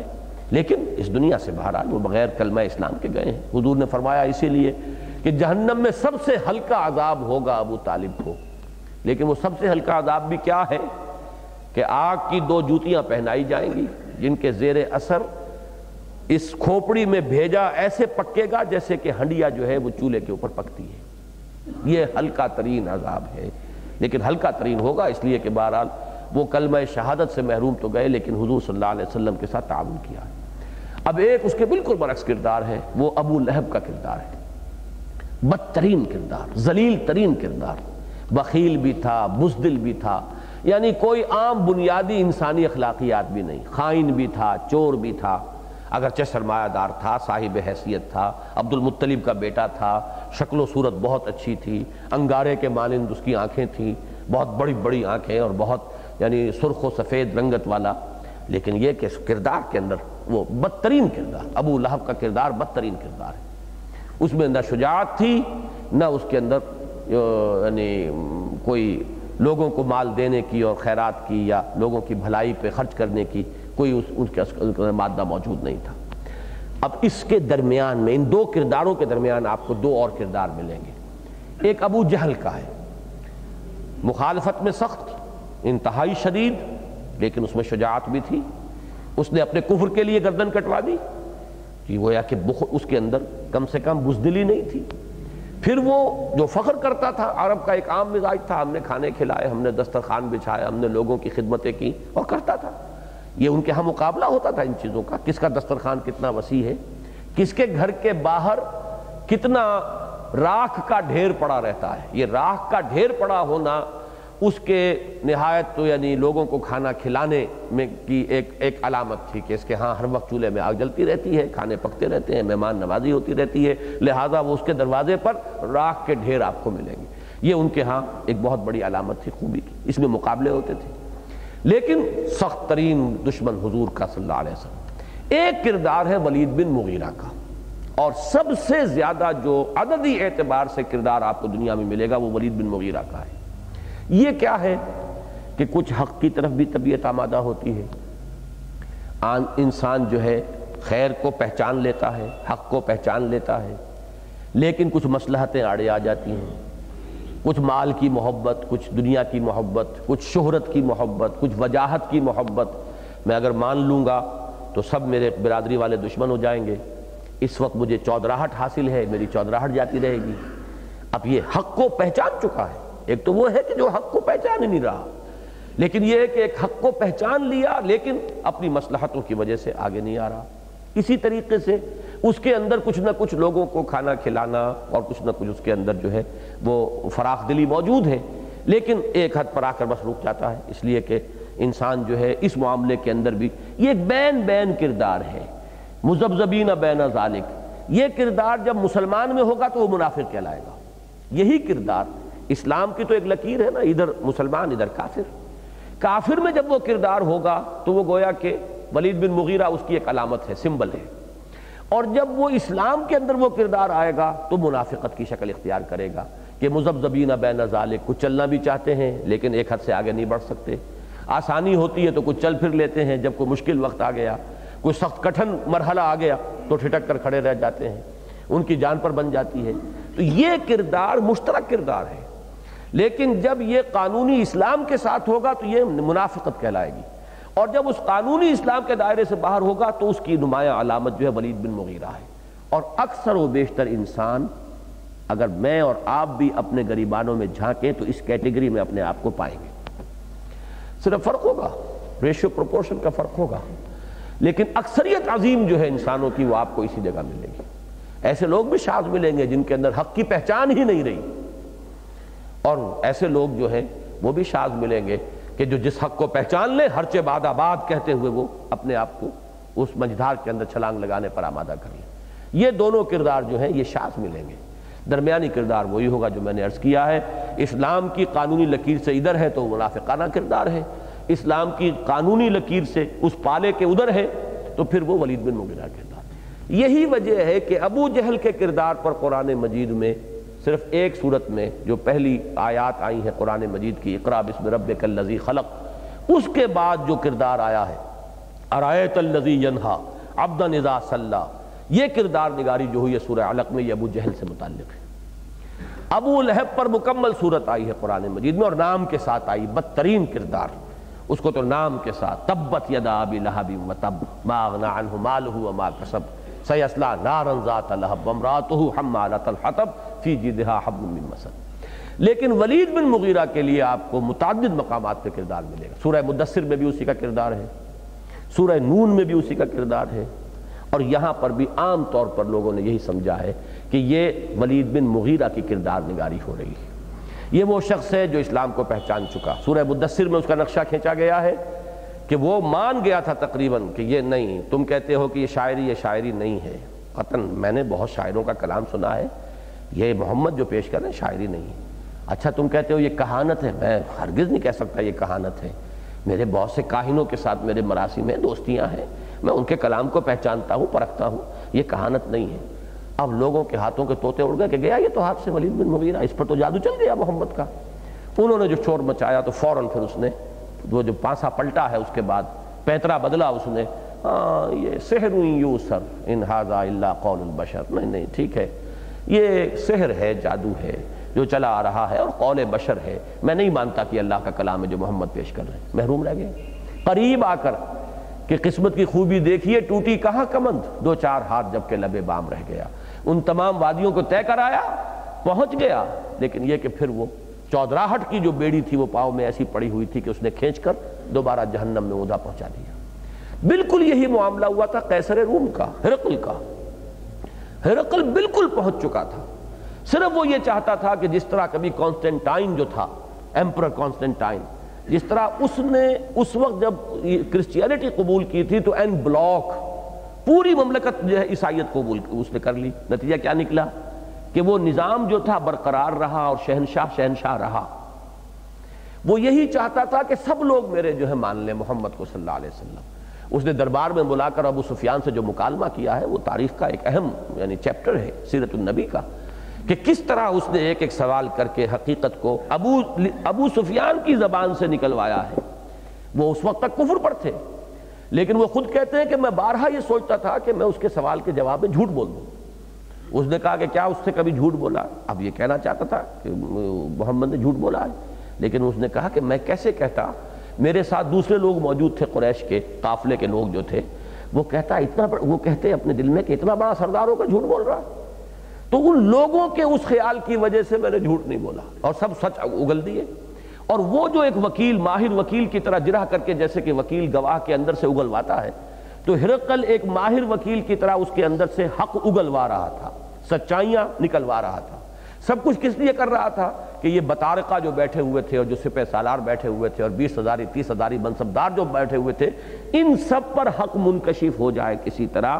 تاکہ ہم سب ایمان لے آئیں تو میری چودراہٹ موجود رہے، برقرار رہے۔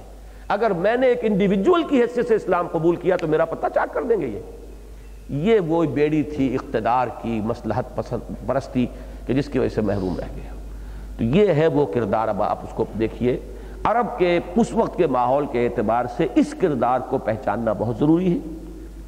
اور عام طور پر بھی اس کردار کی پہچان بہت ضروری ہے۔ اس لیے کہ جیسا کہ میں عرض کر چکا ہوں، ہمیشہ اکثریت انسانوں کی آپ کو اسی کردار کے اندر ملے گی۔ افرائت اللذی تولا وعطا قلیلم و اقدا کیا تم نے دیکھا اس شخص کو جس نے روگردانی کر لی، پیٹھ موڑ لی؟ زیادہ تفصیلی نقشہ جو ہے وہ سورہ مدثر کے اندر آئے گا، ہم پڑھیں گے۔ اور ابھی میں نے وہ آپ کو، وہ آیات کا حوالہ بھی دیا ہے۔ وعطا قلیل دیا کچھ وہ اقدا اور پھر وہ رک گیا۔ اب یہ دیا سے کچھ لوگوں نے یہ لیا ہے کہ اس نے کچھ بہت فراخ دلی کے ساتھ کچھ دیا بھی کچھ مال خیرات بھی کیا۔ پھر ایک دم جو ہے وہ بخیل ہو گیا، اس نے اپنے خزانے کے دروازے بند کر لیے۔ لیکن اعطا جو ہے، اس سے زیادہ وسیع مفہوم کا حامل لفظ ہے۔ حق کی طرف آنا، حق کو تسلیم کرنا، یہ بھی ایک اعطا ہے۔ مان لیا، یہ آتا ہے آئی گرانٹ آپ کی یہ بات جو ہے، میں آئی گرانٹڈ کہ یہ صحیح ہے، میں نے تسلیم کر لیا۔ تو اس میں بھی گرانٹ کا لفظ جو انگریزی میں آتا ہے، وہ اسی سنس میں آتا ہے کہ میں نے آپ کی یہ بات جو ہے تسلیم کر لی کہ یہ بات درست ہے۔ تو اسلام کے قریب بھی آیا اور کچھ نہ کچھ وہ کرتا تھا، لوگوں کو کھانا کھلانا اور جو بھی ان کے ان کے ہاں بنیادی جو انسانی کردار کے لوازم تھے، اس میں بھی کچھ آگے بڑھتا تھا۔ لیکن یہ کہ بہرحال جب اللہ اور آخرت انسانی اخلاق کے لیے جو یہ چٹانیں ہیں جن کے اوپر کی یہ قصر تعمیر ہو سکتا ہے۔ بلند سے بلند منزل تو وہیں لے جائیں گے جہاں نیچے چٹان ہو۔ چٹان کے اوپر آپ کی تعمیر ہوئی ہے تو آپ منزل پر منزل چڑھاتے جائیے۔ بودی زمین کے اوپر تعمیر کر لی ہے۔ تو ظاہر بات ہے کہ یا تو پائلنگ کیجیے پہلے جیسا کہ آج کل ہو رہا ہے۔ لیکن جب تک یہ پائلنگ نہیں تھی تو وہ بودی زمین کے اوپر تو ایک ہی منزل کا مکان بن سکے گا۔ اوپر تو آپ دوسری منزل نہیں کھڑی کر سکتے۔ تو یہ ہے، اقدا کہتے ہیں کہ کوئی شخص زمین کھود رہا ہو تو کھودتے کھودتے اچانک کسی چٹان ایسی آ جائے کہ جس کو اب وہ توڑ نہ سکے۔ تو یہ اقدا کا مفہوم اس سے ادا ہوتا ہے۔ کچھ کیا، آگے رک گیا۔ آگے جا کر اس کے قواشل ہو گئے۔ افرائت الذی تولا واتا قلیلم واقدا۔ کچھ محنت، کچھ کوشش، کچھ آگے بڑھنا، پھر پیچھے ہٹ جانا۔ دو قدم آگے بڑھنا، ایک قدم پیچھے کر لینا۔ یہ جو کردار ہے مزبزب رہنا۔ ایک وہ کہ ہر چباد آباد، ماں کشتی درا بنداختے۔ اب جو ہو سو ہو، ہم نے تو اپنی کشتی جو ہے وہ سمندر میں ڈال دی ہے۔ اب یہ تیرے گی تو ہم تیریں گے، یہ ڈوبے گی تو ڈوبیں گے۔ اب اس کشتی کے ساتھ ہے معاملہ ایک یہ ہے کہ انسان مزبزب رہے اور دو کشتیوں کا سواری جو ہے کرنے کی کوشش کرے۔ علم الغیب فہو یرا۔ کیا اس کے پاس غیب کا علم موجود ہے کہ وہ دیکھ رہا ہو؟ آئندہ کے بارے میں کوئی حتمی علم اس کے پاس ہے؟ اس لیے کہ جیسے سورہ مدثر میں کردار زیادہ تفصیل سے آئے گا وہاں اس کے یہ الفاظ آتے ہیں کہ مجھے جو کچھ یہاں ملا ہے، اس سے بھی زیادہ جو ہے اللہ تعالیٰ کے ہاں جا کر مجھے ملے گا۔ میں وہ آیات ہی مناسب ہے کہ اس وقت پڑھ کے آپ کو سنا دوں۔ اب دیکھیے، وہاں جو کردار آیا ہے سورہ مدثر میں، ذرنی و من خلق تو وحیدہ و جال تو لہو مالم ممدودا و بنینا شہودا و محت تو لہو تمہیدا سم یتماون ازیدہ کلا انہو کان لآیاتنا عنیدا سورحقہ سعودا، انہو فکرا و قدرا فقتل کیف قدرا سم قتل کیف قدرا، ثم نظر، ثم عبس و بسر ثم ادبر و استقبر فقال ان هذا الا سحر یوسر، ان هذا الا قول البشر۔ اب یہ ہے گویا کہ اس آیت کی شرح۔ ان القرآن یفسر بعضه بعضا۔ قرآن مجید کا ایک حصہ دوسرے حصے کی تفسیر کرتا ہے۔ وہاں یہ ایک آیت میں سمو دیا گیا۔ یہاں پورا نقشہ اس کا کھینچ دیا گیا کہ اس نے غور کیا، تیوری چڑھائی، سوچا۔ اور اس میں بھی ابھی وہ نہیں ہے، جو کہ یعنی آپ کو تفسیری جو روایات ہیں انہیں ملتا ہے۔ کہ جب کہا کہ لوگوں نے کہا کہ کیا سو کہنا چاہیے؟ محمد جو کلام پیش کر رہے ہیں، وہ کیا ہے؟ شاعری کہنی چاہیے۔ انہیں نہیں نہیں نہیں شاعری نہیں، بھائی کیا بات کر رہے ہیں میں شاعروں کے کلام کو خوب پرکھ سکتا ہوں، مجھے میں ناقد ہوں، تنقید کا فن مجھے آتا ہے، یہ شاعری نہیں۔ اچھا تو پھر ہمیں یہ کہنا چاہیے کہ یہ کاہنوں کا کلام ہے۔ انہوں نے کہا نہیں نہیں نہیں، یہ نہیں۔ آخر کاہنوں سے ہم واقف ہیں۔ ان کی جو تک بندی ہوتی ہے، اس کو میں اچھی طرح پہچانتا ہوں۔ یہ کاہنوں والا کلام۔ اب یہاں قریب آ گیا تھا۔ جب لوگوں نے شور مچایا، تو اب اس نے وہ جو پیترا بدلنا تھا، اس کے لیے سارا ڈرامہ کھیلا۔ جیسے کہ انسان غور کر رہا ہاں بھائی، سوچنا پڑے گا۔ انہو فکرا وقدرا فقتل کیف قدرا، ثم قتل کیف قدرا، ثم نظرا، ثم عبسا وبسرا ثم ادبرا واستکبرا فقال ان هذا الا سحر یوسر۔ بات کہی تو کیا کہی؟ ہاں جادو ہے یہ، جادو بھرے کلمات ہیں۔ ان هذا الا قول البشر۔ یہ انسان ہی کا کلام ہے، یہ کوئی خدائی کلام نہیں ہے۔ یہ ہے وَعَطَى قَلِيلًا وَأَقْدَى کچھ آیا تھا، قریب آیا تھا، بات بان رہا تھا۔ گرانٹنگ دی ٹروتس تسلیم کر رہا تھا حقائق کو لیکن پھر ایک دم رک گیا۔ جیسے کہ چٹان آ جائے اور اب آگے آپ کا پھاوڑا رک جائے کہ اس کو اس کو وہ توڑ نہ سکے۔ آئندہ علم الغیب فہو یرا یہ ہے اس کی اس, اس خواہش کی۔ ثم یتمع النزید یا جیسے کہ سورہ مریم میں آیا مجھے لازمن ملے گا مجھے یہاں سب کچھ ملا ہے تو وہاں بھی ملے گا۔ سورہ کہف میں بھی آیا ہے مجھے دو افراد کا مکالمہ دیا گیا ہے۔ کہ مجھے یہاں سے بہتر ملے گا وہاں۔ بلئی رودت الا ربی لاجدن خیرم منہا منقلبا۔ اول تو مجھے یہ گمان ہی نہیں ہے کہ کوئی قیامت ویامت ہوگی، کوئی جنت دوزخ ہے، سب ڈھکوسلے ہیں۔ لیکن بالفرض مجھے اپنے رب کی طرف لوٹایا بھی گیا، تو لازماً مجھے یہاں سے بھی بہتر ملے گا۔ یہ اس پر ہے اصل میں تبصرہ۔ علم الغیب فہو یرا کیا اس کے پاس غیب کا علم ہے جو وہ دیکھ رہا ہے؟ ام لم ینبع بما فی صحف الموسیٰ تو کیا اسے متنبہ نہیں کر دیا گیا؟ خبردار نہیں کر دیا گیا؟ یہ اصل میں نبع سے ہے۔ ایک نبع ہے جس سے متنبہ یا متنبع ہوگا اور متنبع حمزہ کے ساتھ۔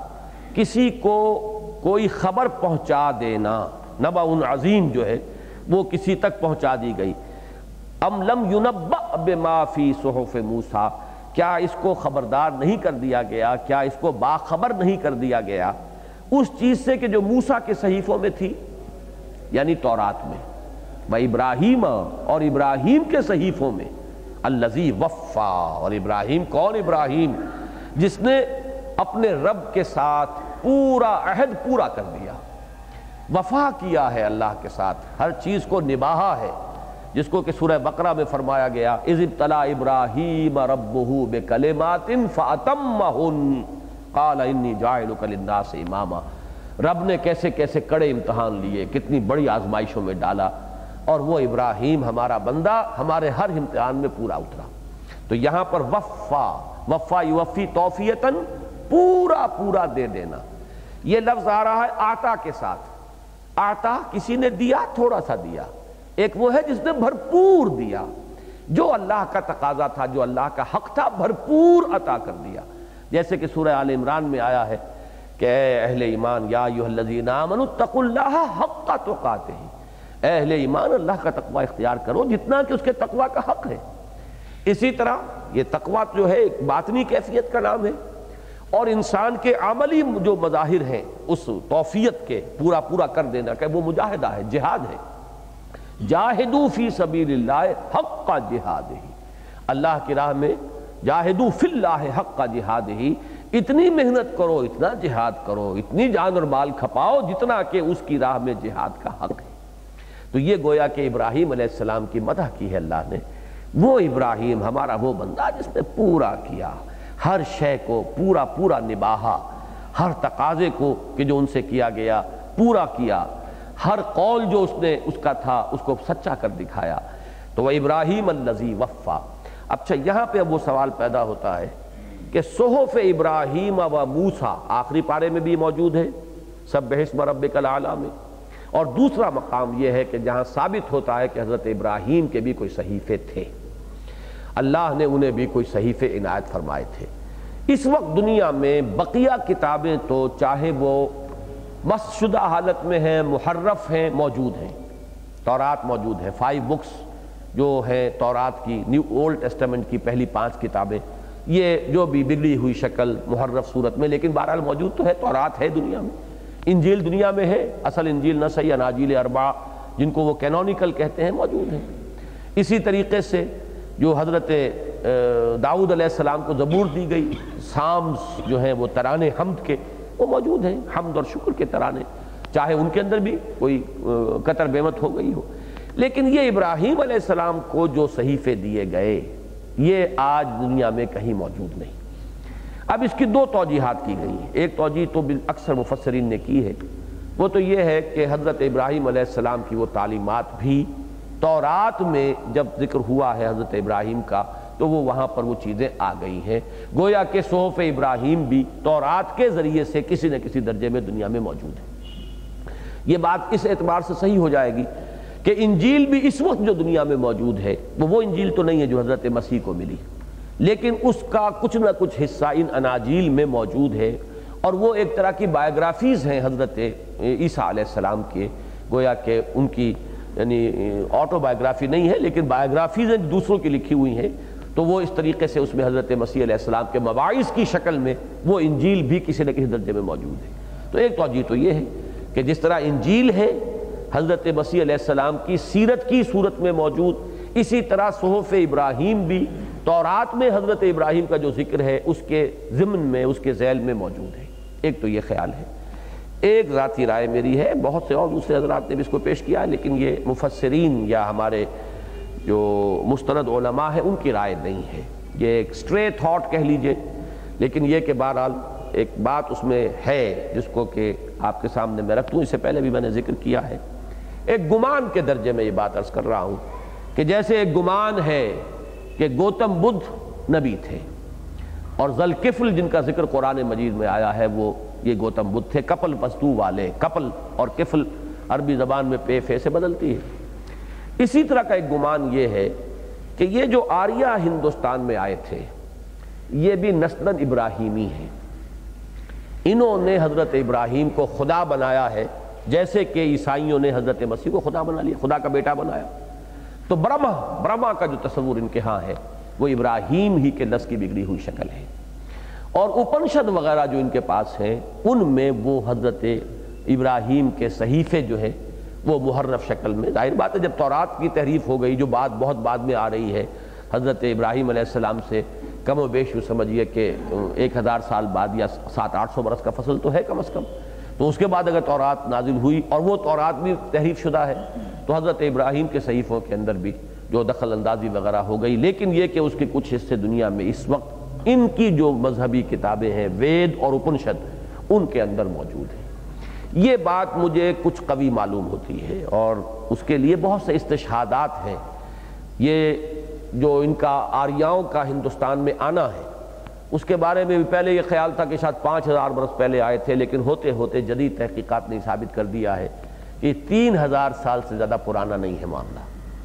اور تین ہزار سال سے زیادہ پرانا نہیں ہے معاملہ یہود کے مصر سے نکلنے کا۔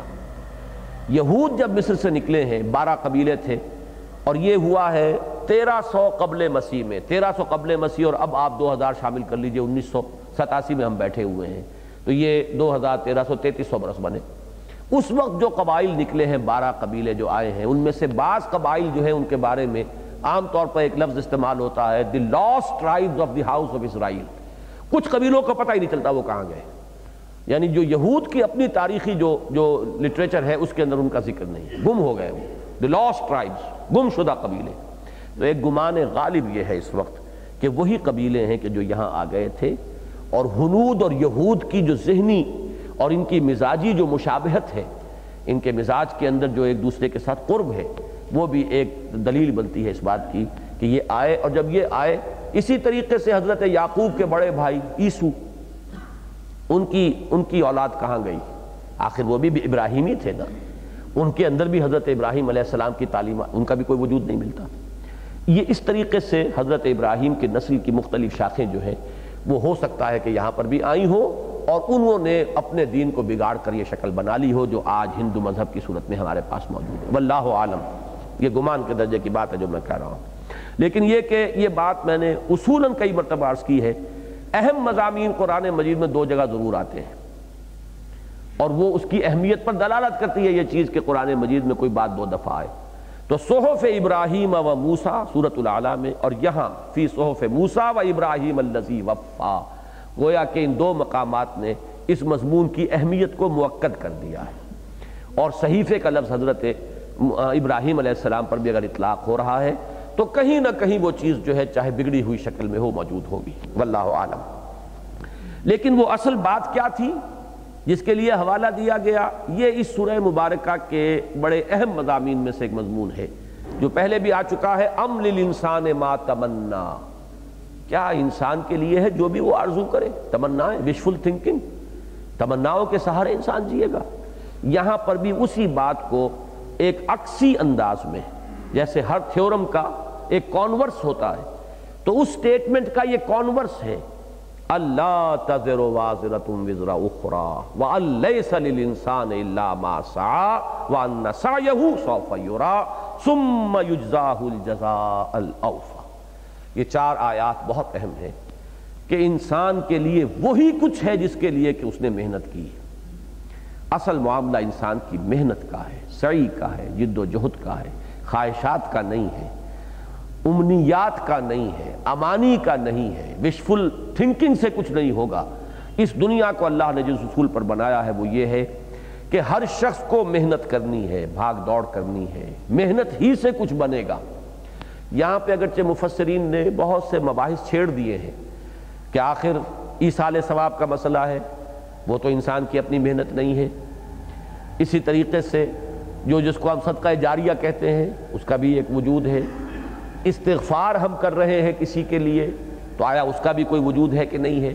یہاں تو ہے انسان اللہ ما سا اس کو اگر بالکل لٹرل سینس میں لیا جائے گا تو اس کے معنی تو یہ کہ انسان کے لیے کچھ بھی نہیں ہے سوائے اس کے جس کے لیے اس نے خود محنت کی ہو۔ تو خود محنت نہیں کی ہے تو ایسال ثواب کیسا؟ یہ تو عمل تو آپ کا ہے۔ آپ نے کوئی خیرات کی اور کہا کہ اس کا ثواب اس کو پہنچ جائے تو نفی ہو رہی ہے اس کی۔ اسی طریقے سے آپ استغفار کر رہے ہیں، اللہ معاف فرما دے۔ کیوں معاف فرما دے؟ اگر اس نے کام ایسے غلط کیا تو کیوں معاف فرما دے؟ اس قانون کے خلاف ہو جائے گا۔ ان چیزوں کی نفی نہیں ہے۔ وہ چیزیں اپنی جگہ پر جو قرآن سے، سنت سے، حدیث سے ثابت ہوں، ان کا اس بات کرتے ہوئے۔ اصل بات کیا ہے کہ انسان کی سوچ کا جو بنیادی پتھر ہونا چاہیے وہ یہ ہے کہ اصل شے اپنی محنت ہے۔ اس کو ایمفیسائز کرنا ہے، باقی چیزوں کی نفی نہیں۔ جسے ہم کہتے ہیں مفہوم مخالف، کہ اس کا مطلب یہ کہ جو چیز بھی اس کے خلاف ہے، پھر وہ باطل ہو جائے گی۔ نہیں۔ اس کا جو بھی جزوی طور پر اس بات ہوگا قرآن مجید کے دوسرے مقامات سے، استغفار تو قرآن سے ثابت ہے کہ نہیں؟ استغفار ظاہر بات ہے کہ انسان کی اپنی محنت تو نہیں ہے۔ میں آپ کے لیے استغفار کر رہا ہوں، آپ میرے لیے کر رہے ہیں۔ حضور کے پاس جاتے تھے صحابہ، استغفار کے لیے قرآن میں مذکور ہے، تو استغفار ہے۔ لہذا جو چیزیں بھی کہ کتاب و سنت سے ثابت ہو جائیں گی، جیسے کہ قرآن یہ لا کی کتابوں میں ہوتا ہے کہ یہ سیکشن ریڈ ود فلاں سیکشن یعنی اس سے یہ چیز بھی ایک ہے، لیکن اس کو اس کے ساتھ پڑھا جائے گا، اس کی نفی نہیں کی جائے گی۔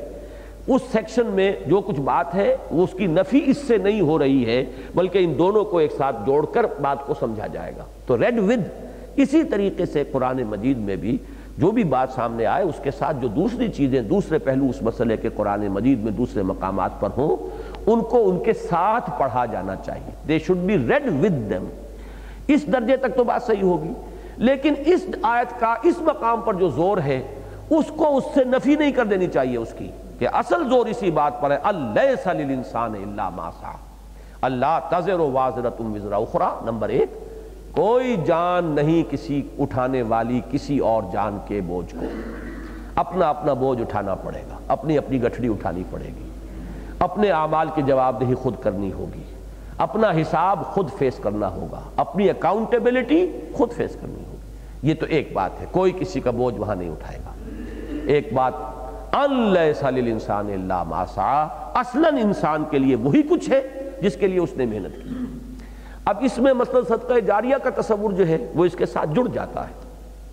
صدقہ جاریہ میں سب سے بڑی شے کیا ہے؟ آپ نے کوئی خیر کا کام کیا جس کا سلسلہ چل رہا ہے، تو وہ تو آپ کی صحیح ہے۔ آپ نے خیر کا کوئی کام شروع کیا جس سے اب استفادہ ہو رہا ہے خلق کو آپ کے مرنے کے بعد بھی، تو وہ آپ کی صحیح ہے، اس کی تو نفی نہیں ہوئی۔ آپ نے اپنی اولاد کی تربیت اچھی کی۔ صدقہ جاریہ، سب سے بڑا صدقہ جاریہ نیک اولاد ہے۔ تو یہ آپ کی تربیت ہے نا، جس کا کہ آپ کو ایک اثر جو ہے اور ایک اس کا کریڈٹ جو ہے مسلسل ملتا چلا جا رہا ہے۔ لیکن اس کے علاوہ استغفار ہے، یا یہ کہ کوئی چیز بہت مختلف احادیث سے ثابت ہوتا ہے۔ ایک صحابی جو ہے، وہ آتے ہیں کہ میرے والد پر حج فرض ہو گیا ہے۔ یعنی اتنے پیسے اب ان کے پاس ہیں کہ حج فرض ہو گیا، اس سے پہلے نہیں تھے۔ لیکن وہ اب اس درجے ضعیف ہیں کہ وہ تو سواری کی پیٹ پر بیٹھ بھی نہیں سکتے۔ تو حضور نے فرمایا، تم ان کی جگہ پر حج کر دو۔ تو اب یہ ان کی صحیح تو نہ ہوئی، لیکن یہ کہ ان کا حج شمار ہو جائے گا۔ تو حج بدل کا معاملہ، اگر وہ ثابت ہے تو اس کو ان تمام چیزوں کی نفی نہ کیجیے۔ لیکن اس آیت کا جو زور ہے، اس کو بھی مت توڑیے۔ ان دونوں کو میں نے آج کے درس میں آپ کو متعدد چیزیں ایسی بتائی ہیں کہ دو انتہاؤں کے مابین اپنے موقف کو قائم نہیں رکھیں گے تو مغالطے ہو جائیں گے۔ ان دونوں کے مابین رکھنا نہ یہ ہو کہ اپنی اصلاح میں اتنا غلو ہو جائے کہ تواسب الحق اور تواسب صبر اور اقامت دین اور دعوت و تبلیغ اس سے انسان جو ہے محروم ہو جائے۔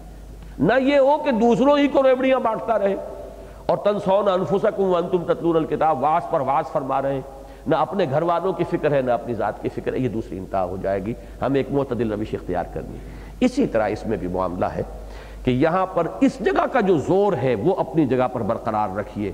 اس کی کیفیت کو اپنے اندر جذب کیجیے۔ اپنی سوچ کا اس کو ایک جذبے لا ینفق بنا لیجیے کہ اللہ تذر واضرت وزرا اخرا نمبر ایک، کہ کوئی بوجھ اٹھانے والی کسی دوسرے کے بوجھ کو نہیں اٹھائے گی۔ کوئی جان یا مونس اس لیے آئے کہ نفس یہاں پر محضوف ہے۔ کوئی نفس، کوئی جان جو ہے، وہ کسی اور جان کے بوجھ کو نہیں اٹھائے گی۔ نمبر ایک، اپنا اپنا بوجھ اٹھانا پڑے گا۔ اپنا اپنا حساب خود دینا ہوگا۔ اپنی اکاؤنٹیبلٹی خود فیس کرنی ہوگی۔ وہ اللہ انسان اللہ ماسا نمبر دو، نہیں ہے انسان کے لیے، مگر وہی جس کے لیے اس نے محنت کی۔ یہ اصول اپنی جگہ یہی رہے گا۔ ایکسیپشنز وہ ہو جائیں گی جو کتاب و سنت سے ثابت ہو جائیں۔ یہ نہیں کہ ہماری تمنائیں ہوں، ہماری وشفل تھنکنگ ہو ہمارے من گھڑت خیالات وہ نہیں جو کتاب و سنت سے ثابت ہو۔ نمبر تین، وَأَنَّ سَوْفَ يُرَى۔ اور یہ کہ جو اس کی سعی ہے، جو محنت اس نے کی ہے، وہ لازماً دو ترجمے کیے گئے ہیں یہاں۔ اکثر نے کیا اس کو دکھا دی جائے گی۔ یورا اس کو دکھا دی جائے گی، اس کے سامنے رکھ دی جائے گی۔ جیسے کہ آخری پارے کی صورت میں آیا ہے کہ فَمَنْ يَعْمَلْ مِسْقَالَ ذَرَّةٍ خَيْرًا يَرَى، وَمَنْ يَعْمَلْ مِسْقَالَ ذَرَّةٍ شَرًّا يَرَى۔ اور اس میں بھی ایک عجیب نکتہ ہے۔ یورا کہا ہے، یہ نہیں کہا کہ لازماً اس کی جزا یا سزا ہوگی، یہ نہیں کہا ہے۔ اللہ تعالیٰ معاف فرما دے، اس کا اختیار ہے۔ دکھا ضرور دیا جائے گا تاکہ پتہ چل جائے کہ اللہ نے کتنی مجھ پر کتنا کرم فرمایا ہے۔ میری حقیقت کیا تھی؟ اسی طریقے سے نیکی اور بدی کا ڈیبٹ کریڈٹ بھی ہوگا۔ آپ کی نیکیاں ہیں، لیکن آپ نے لوگوں کی حق تلفیاں کی ہوئی ہیں۔ حقوق ان کے مارے ہوئے آپ کی نیکیاں ان کو دی جائیں گی۔ لازم نہیں کہ اس نیکی کا بدلہ آپ کو مل جائے۔ ہو سکتا ہے وہ ڈیبٹ کریڈٹ میں اکاؤنٹ ہو جائے کہیں، اس اکاؤنٹ میں اس کی نفی ہو جائے گی۔ لیکن دکھا دی جائے گی، وہ آج سامنے لازمن آ جائے گی۔ فمن یعمل مسقال ذرت خیر یرا ومن یعمل مسقال ذرت شر یرا جس نے بھی نیکی کی ہوگی ذرے کے ہم وزن، وہ اس کو دیکھ لے گا۔ اور جس نے بھی بدی کی ہوگی ذرے کے ہم وزن، سامنے موجود پائے گا۔ یہاں پر بھی وہی لفظ یورا آیا ہے۔ ان سایہو سوفا یورا اللہ تعالیٰ کسی کی سعی کو تلف کرنے والا نہیں ضائع کرنے والا نہیں ہے۔ اس کی سعی جو ہوگی، وہ لازمن اسے دکھا دی جائے گی۔ ایک ترجمہ ایک صاحب نے کیا ہے، بڑا لطیف ترجمہ ہے ویسے وہ، کہ ان سایہو سوفا یورا اور اس کی سعی جو ہے، اس کا لازمن ملاحظہ کیا جائے گا۔ اللہ دیکھے گا۔ اللہ اس کو اس کو یعنی اس کا ملاحظہ فرمائے گا۔ یہ جیسے شاہن شاہن انداز ہوتا ہے، شاہی انداز۔ کہ ان کا عمال نامہ ہے۔ جب اللہ تعالیٰ اس کو کسی قدر افزائی کے انداز میں ملاحظہ فرمائے گا، تو یہ خود اپنی جگہ پر ایک بہت بڑا اعزاز و اکرام ہوگا۔ وَأَنَّ سَعْيَهُ سَوْفَ يُرَا دیکھی جائے گی۔ اس کی یعنی نگلیکٹ نہیں کی جائے گی۔ اس کی کسی نیکی، اس کی کسی سعی کو جو ہے وہ نظر انداز نہیں کیا جائے گا۔ یہ مطلب اس کی جو نیک، اس کی کمائی جو ہے وہ دیکھی جائے گی۔ اس کا حساب کیا جائے گا۔ وَأَنَّ سَعْيَهُ سَوْفَ يُرَا بس مراد میں کوئی فرق واقع نہیں ہوتا۔ اصل میں تو نفی کی جا رہی ہے اس کی کہ وشفل تھنکنگ نہ ہو۔ اصل جو ہے وہ عمل پر اور محنت پر اور جد و جہد کے اوپر معاملہ ہوگا اور کسی کا عمل جو ہے وہ ضائع ہونے والا نہیں۔ ثم یجزاہ الجزال اوفا اور پھر اس کو بدلہ دیا جائے گا، بھرپور بدلہ۔ اوفا یہاں پر افعل التفضیل کے وزن پر آیا ہے کہ وفا سے یہ اوفا انتہائی پورا پورا مکمل اس کو بدلہ جو ہے وہ دے دیا جائے۔ بدلے میں جیسا کہ میں عرض کر چکا ہوں ڈیبٹ کریڈٹ بھی شامل ہوگا۔ نیکی کا کا لوگوں کو دیا چانا اگر آپ نے حق تلفی کی ہے۔ لیکن بہرحال وہ اس کو بدلے ہی کے اندر شمار کیا جائے گا۔ وہ انسان کی مجازات کی ایک خصوصی شکل ہو جائے گی اعمال کی۔ بس آج اسی پر اکتفا کر رہے ہیں کہ یہ ہے وہ اصل دین کا مرکزی محور جس کے بارے میں فرمایا گیا ہے۔ کہ ام لم ينبا بما فی صحف موسیٰ و ابراہیم اللذی وفا۔ اس کو حقیقت کو سامنے رکھے گا انسان تو اس کی سوچ درست ہو جائے گی، صحیح رخ پر وہ سوچے گا اور صحیح سوچ جو ہے صحیح عمل کو جنم دے گی۔ بارک اللہ لی و لکم فی القرآن العظیم و نفعنی ویاکم بالآیات و ذکر الحکیم۔